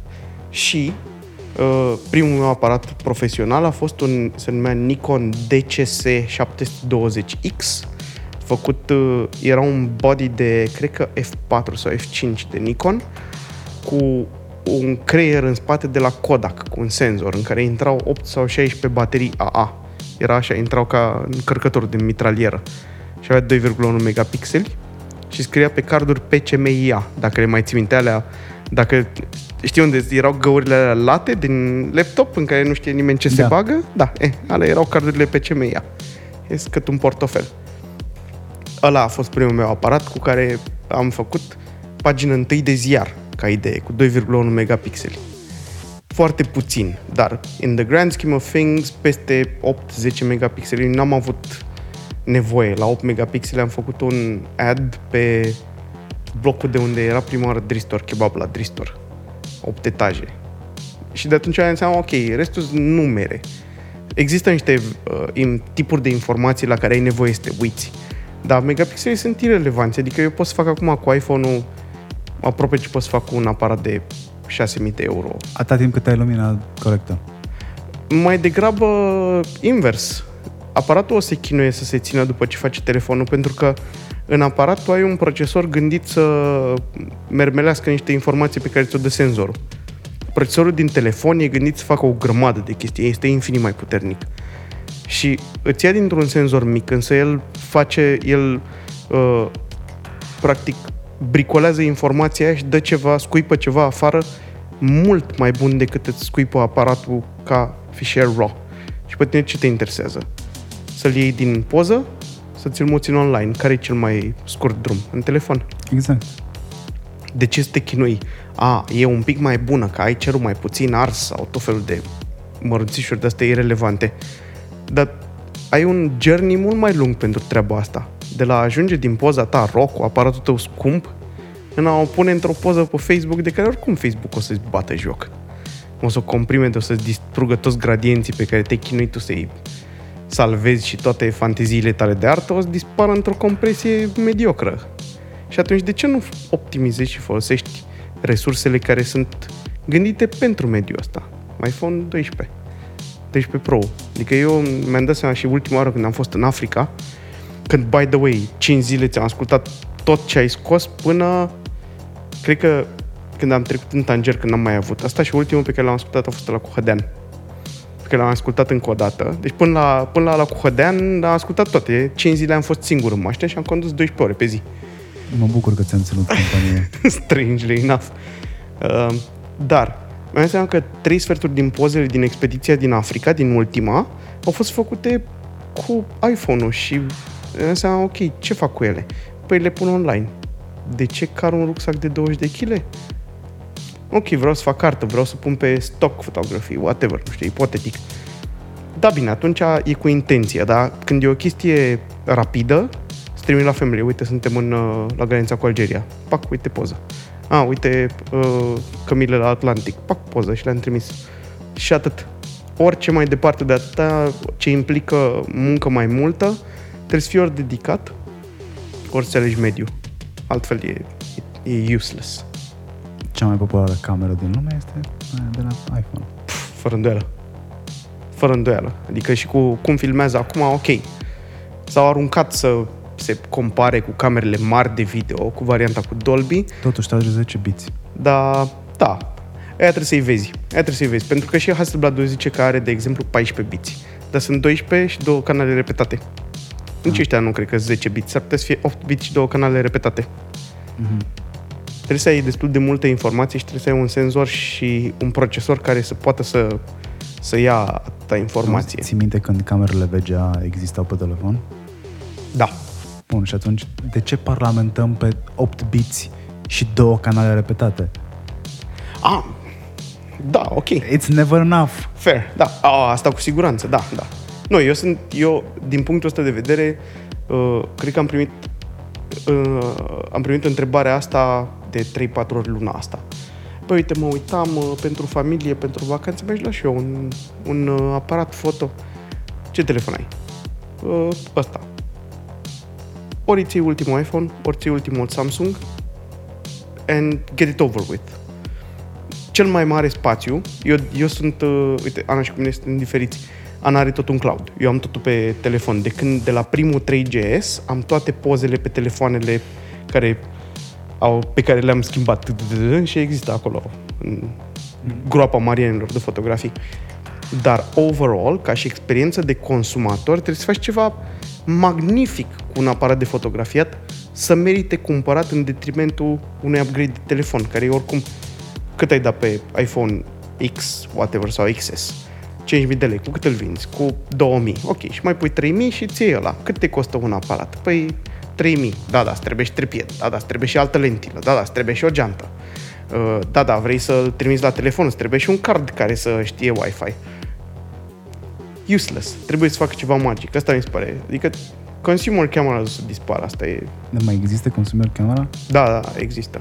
Nu, sunt, nu vorbim de săpunierele care ne-au marcat anii 2000. Și alea sunt bine sănătoase. Încă mai sunt bine Da, sănătoase? bineînțeles. Bineînțeles, și e, e un motiv simplu.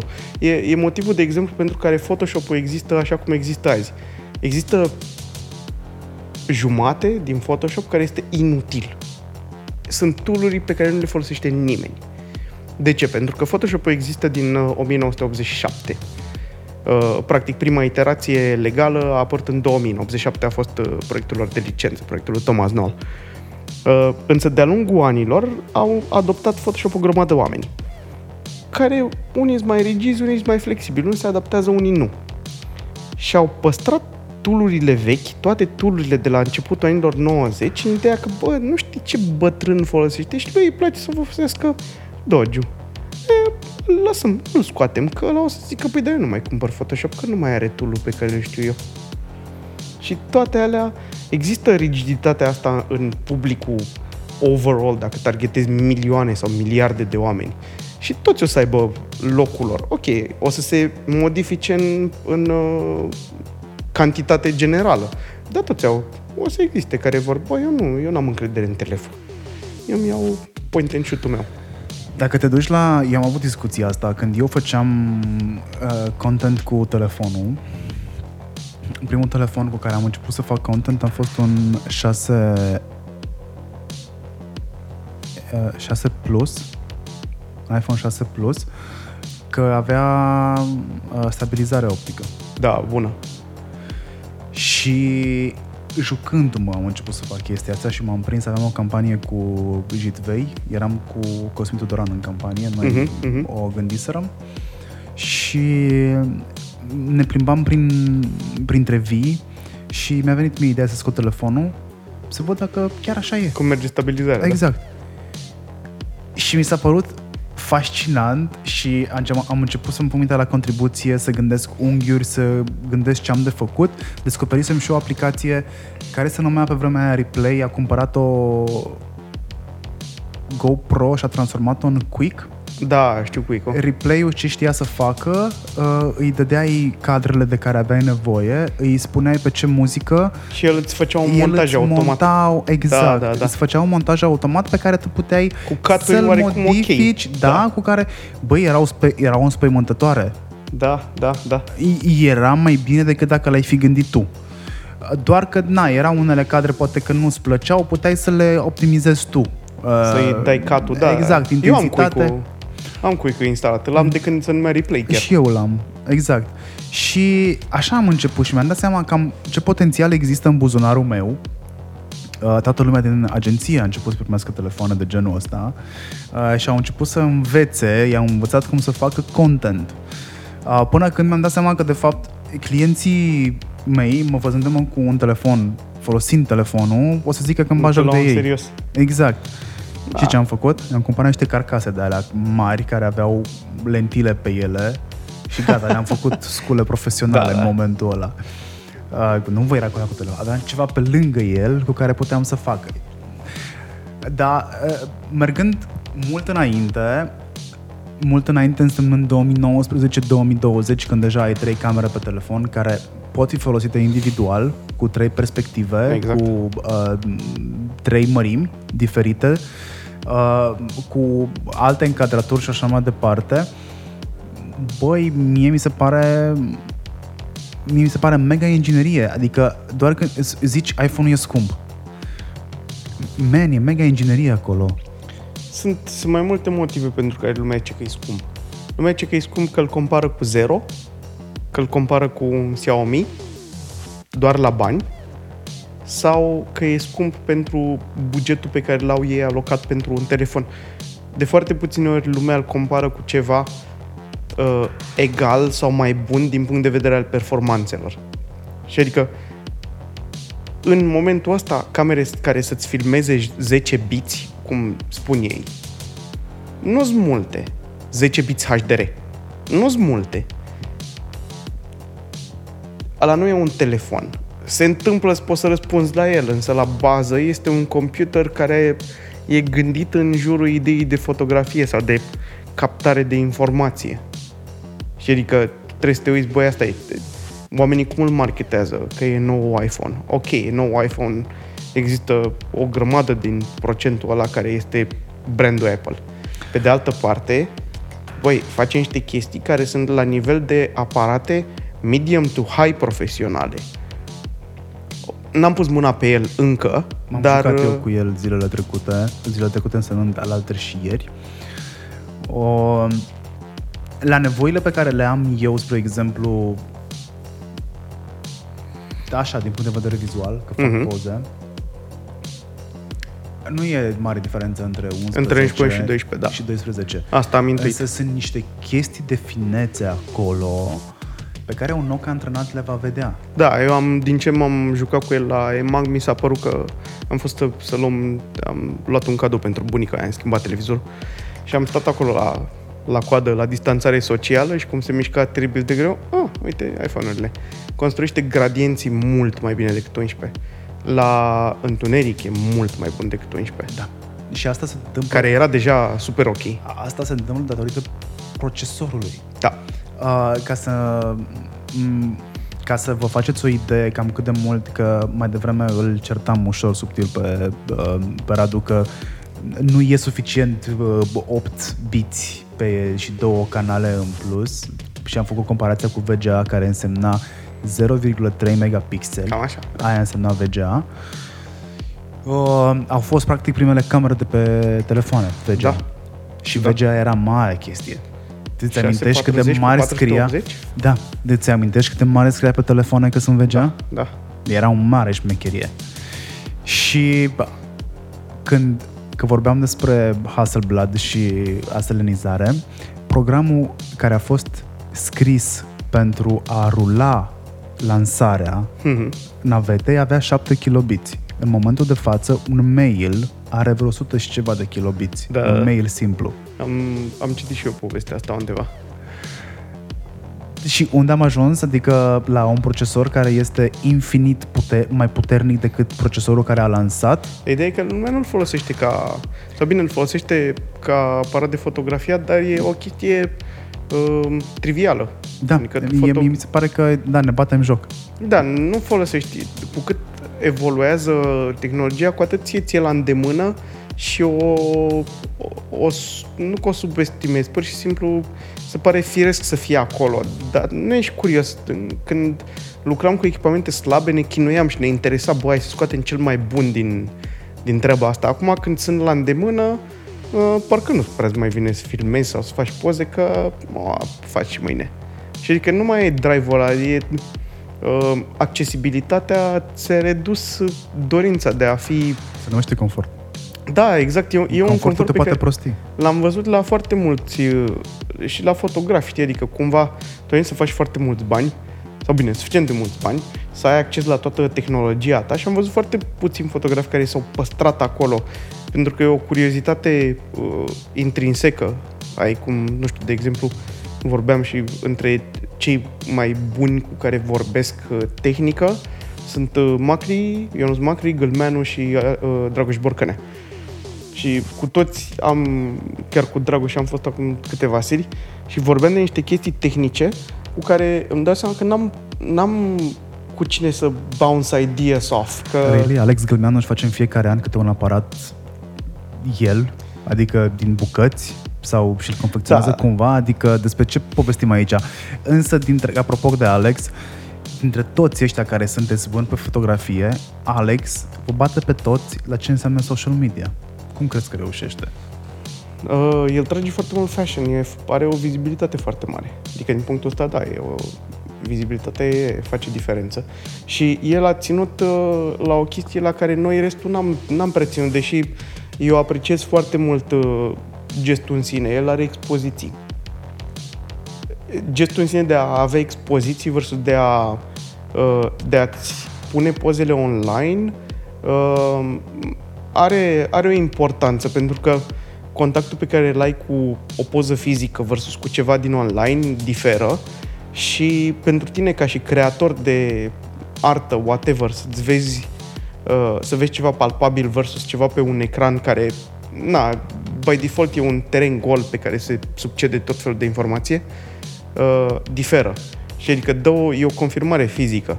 Uh, Mereu am apreciat treaba asta și uh, la el și la Mihaela Noroc, de exemplu, am văzut uh, cele mai bune expoziții. Printate așa cum trebuie, luminate aproape sau așa cum trebuie. Uh, foarte nice. Eu, pur și simplu, n-am avut niciodată un body of work suficient de, de bine structurat încât să zic, da, uite, asta vreau să povestesc, asta vreau să arăt lumii. Uh, din păcate, m-am pierdut în partea de, ok, hai să facem chestii tehnice foarte nice și am mers în curiozitățile mele.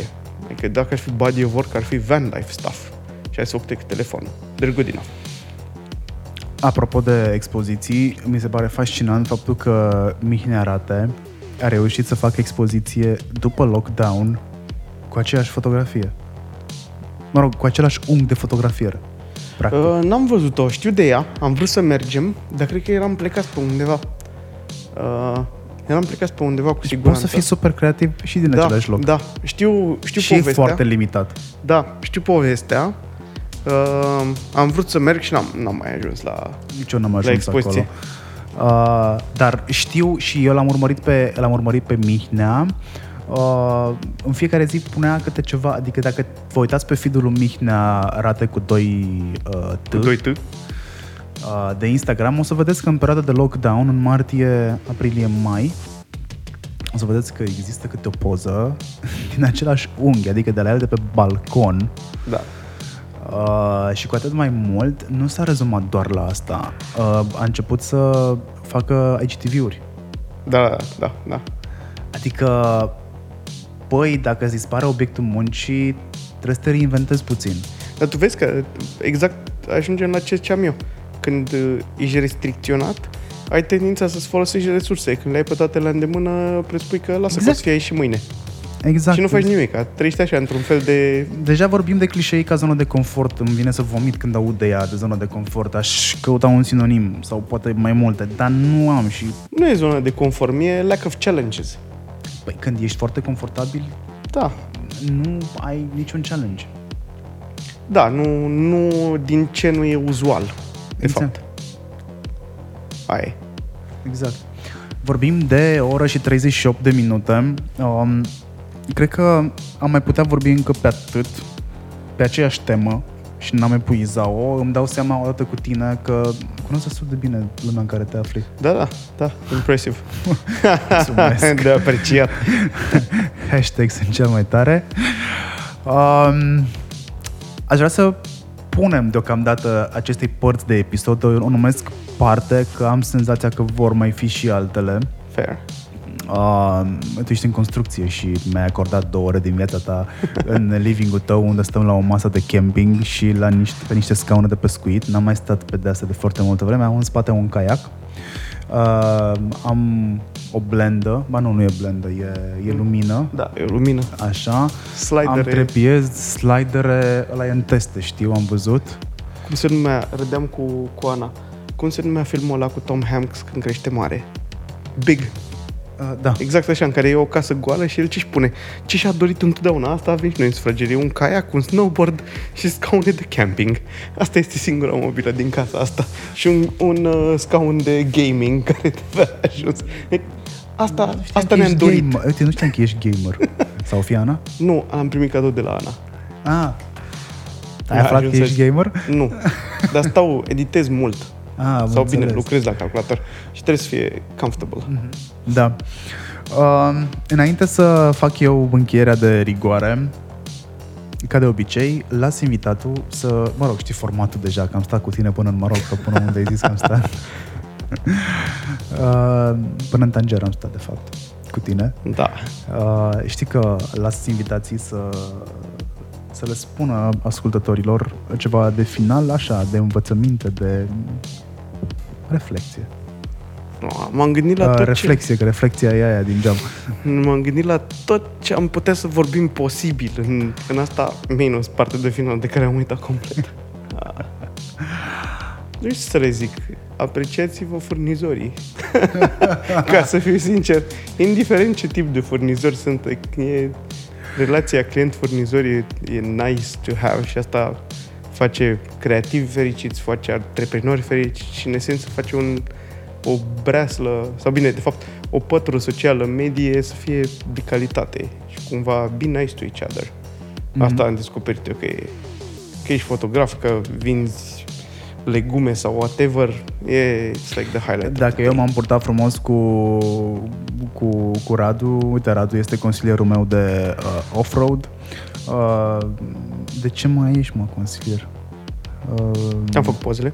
Da, mi-ai făcut pozele, n-am cum să uit asta, pozele pe care le folosesc acum în, în conferințe și de fapt alea erau poze pentru un proiect pe care l-a omorât pandemia, dar na, Da, da, bravo. Așa. Um, vorbesc cu tine foarte mult despre industrie, vorbesc cu tine foarte mult despre părți tehnice pe care nu le înțeleg.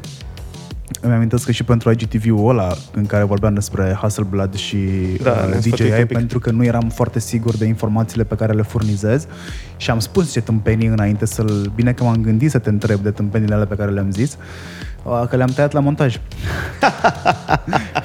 Ți-am și zis, băi, eu am zis niște tâmpenii în contextul ăsta, deci... Uh, hmm, Snip, snip. da. Dacă ar fi să trag eu concluzia conversației pe care am, am avut-o cu, cu Radu, uh, e să profitați de fiecare ocazie care vi se ivește, chiar dacă pare o glumă la început, dacă, dacă pare o ocazie uh, once in a lifetime, take it. Uh, nu vă pierdeți speranța în forțele proprii, pentru că nici Radu n-a făcut-o și s-a întors înapoi în țară și uh, și-a creat practic piața pe care să lucreze. Deși, ok, ea o fi fost acolo, dar eu am senzația când mă gândesc la tine că uh, tu ești startele pe piața ta, adică cumva e piața ta și ești piața în piață cumva, știi? Eu nu știu, ești un fel de HBO în televiziune. Nu e televiziune, e HBO. Da, fair, se poate, dar e o nișă mult prea mică. E, E o nișă mult prea mică, dar, știi, e mult mai ok să fii șef la tine în sat decât uh, codaș Corect. la oraș. corect, da. Um, ce, să, ce- ce ar mai trebui să mai trag uh, la capitolul concluzii, drept concluzii? Faptul că e ok să gândești din toate perspectivele, atât cea creativă, dar creativă cu rezolvare în viața reală, pentru că nu are niciun sens să fii doar creativ, să-ți aduci creativitatea prin curiozitate și în momentul în care nu mai ești curios de ceva, e clar că ori l-ai epuizat, ori te-ai plictisit de el. Da, e de cazul să o acel faci ceva. mecanic. Exact, că o faci uh, mecanic. O, e ok să fii un om cu skill-uri antreprenoriale medii, să te abții de la a sparge bani dacă ești o persoană tehnică early adapter. Eu am ridicat o mână sus aici. Da, da.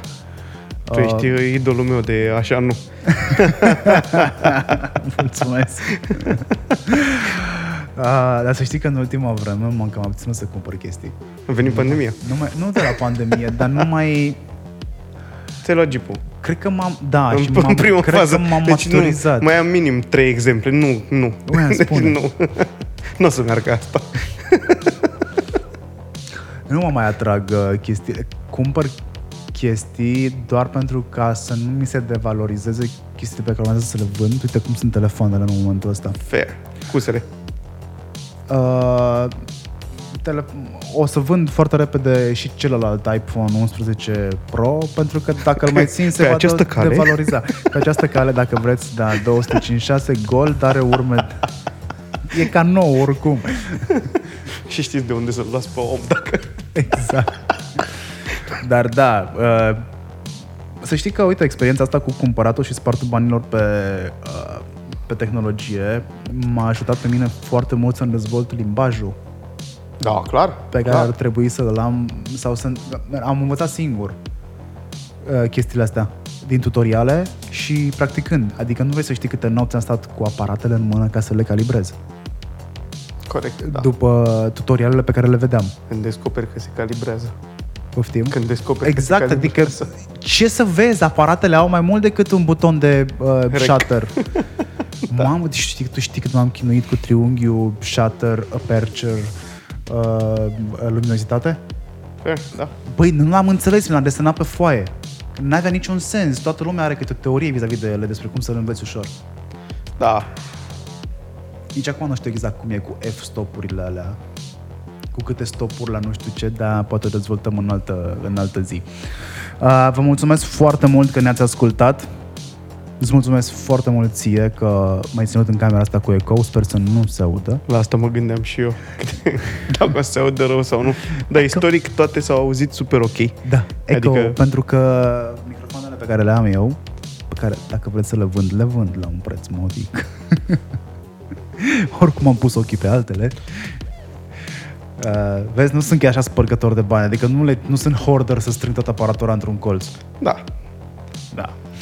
Uh, acesta fiind zis, să vă urez o, vă urez de bine, că e nevoie de bine în momentul ăsta. Dacă rămâneți pozitivi, rămâneți pozitivi doar la nivel spiritual. Fair. Așa, că nu e pont să fiți pozitiv în perioada asta și, hei, glumițe negre ne permitem în orice context.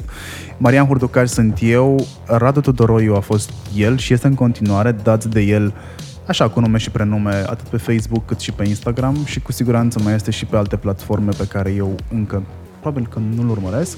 Au, cred că atâta. Atât YouTube. e suficient. A, și bineînțeles pe YouTube, unde are review-uri Da, și vloguri despre mașină. Și vloguri despre mașini, exact. și uh, acum e cărăuș la Sneak- Softwash. Softwash, așa, da. Uite, vezi câte skill-uri ai? Da. Nu te, nu te uca pe pedestal, eu sunt fotograf, fuck it.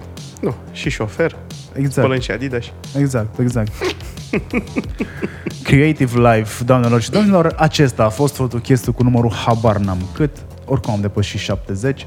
Sunt mândru de mine că am reușit să mă adun și să fac un nou interviu.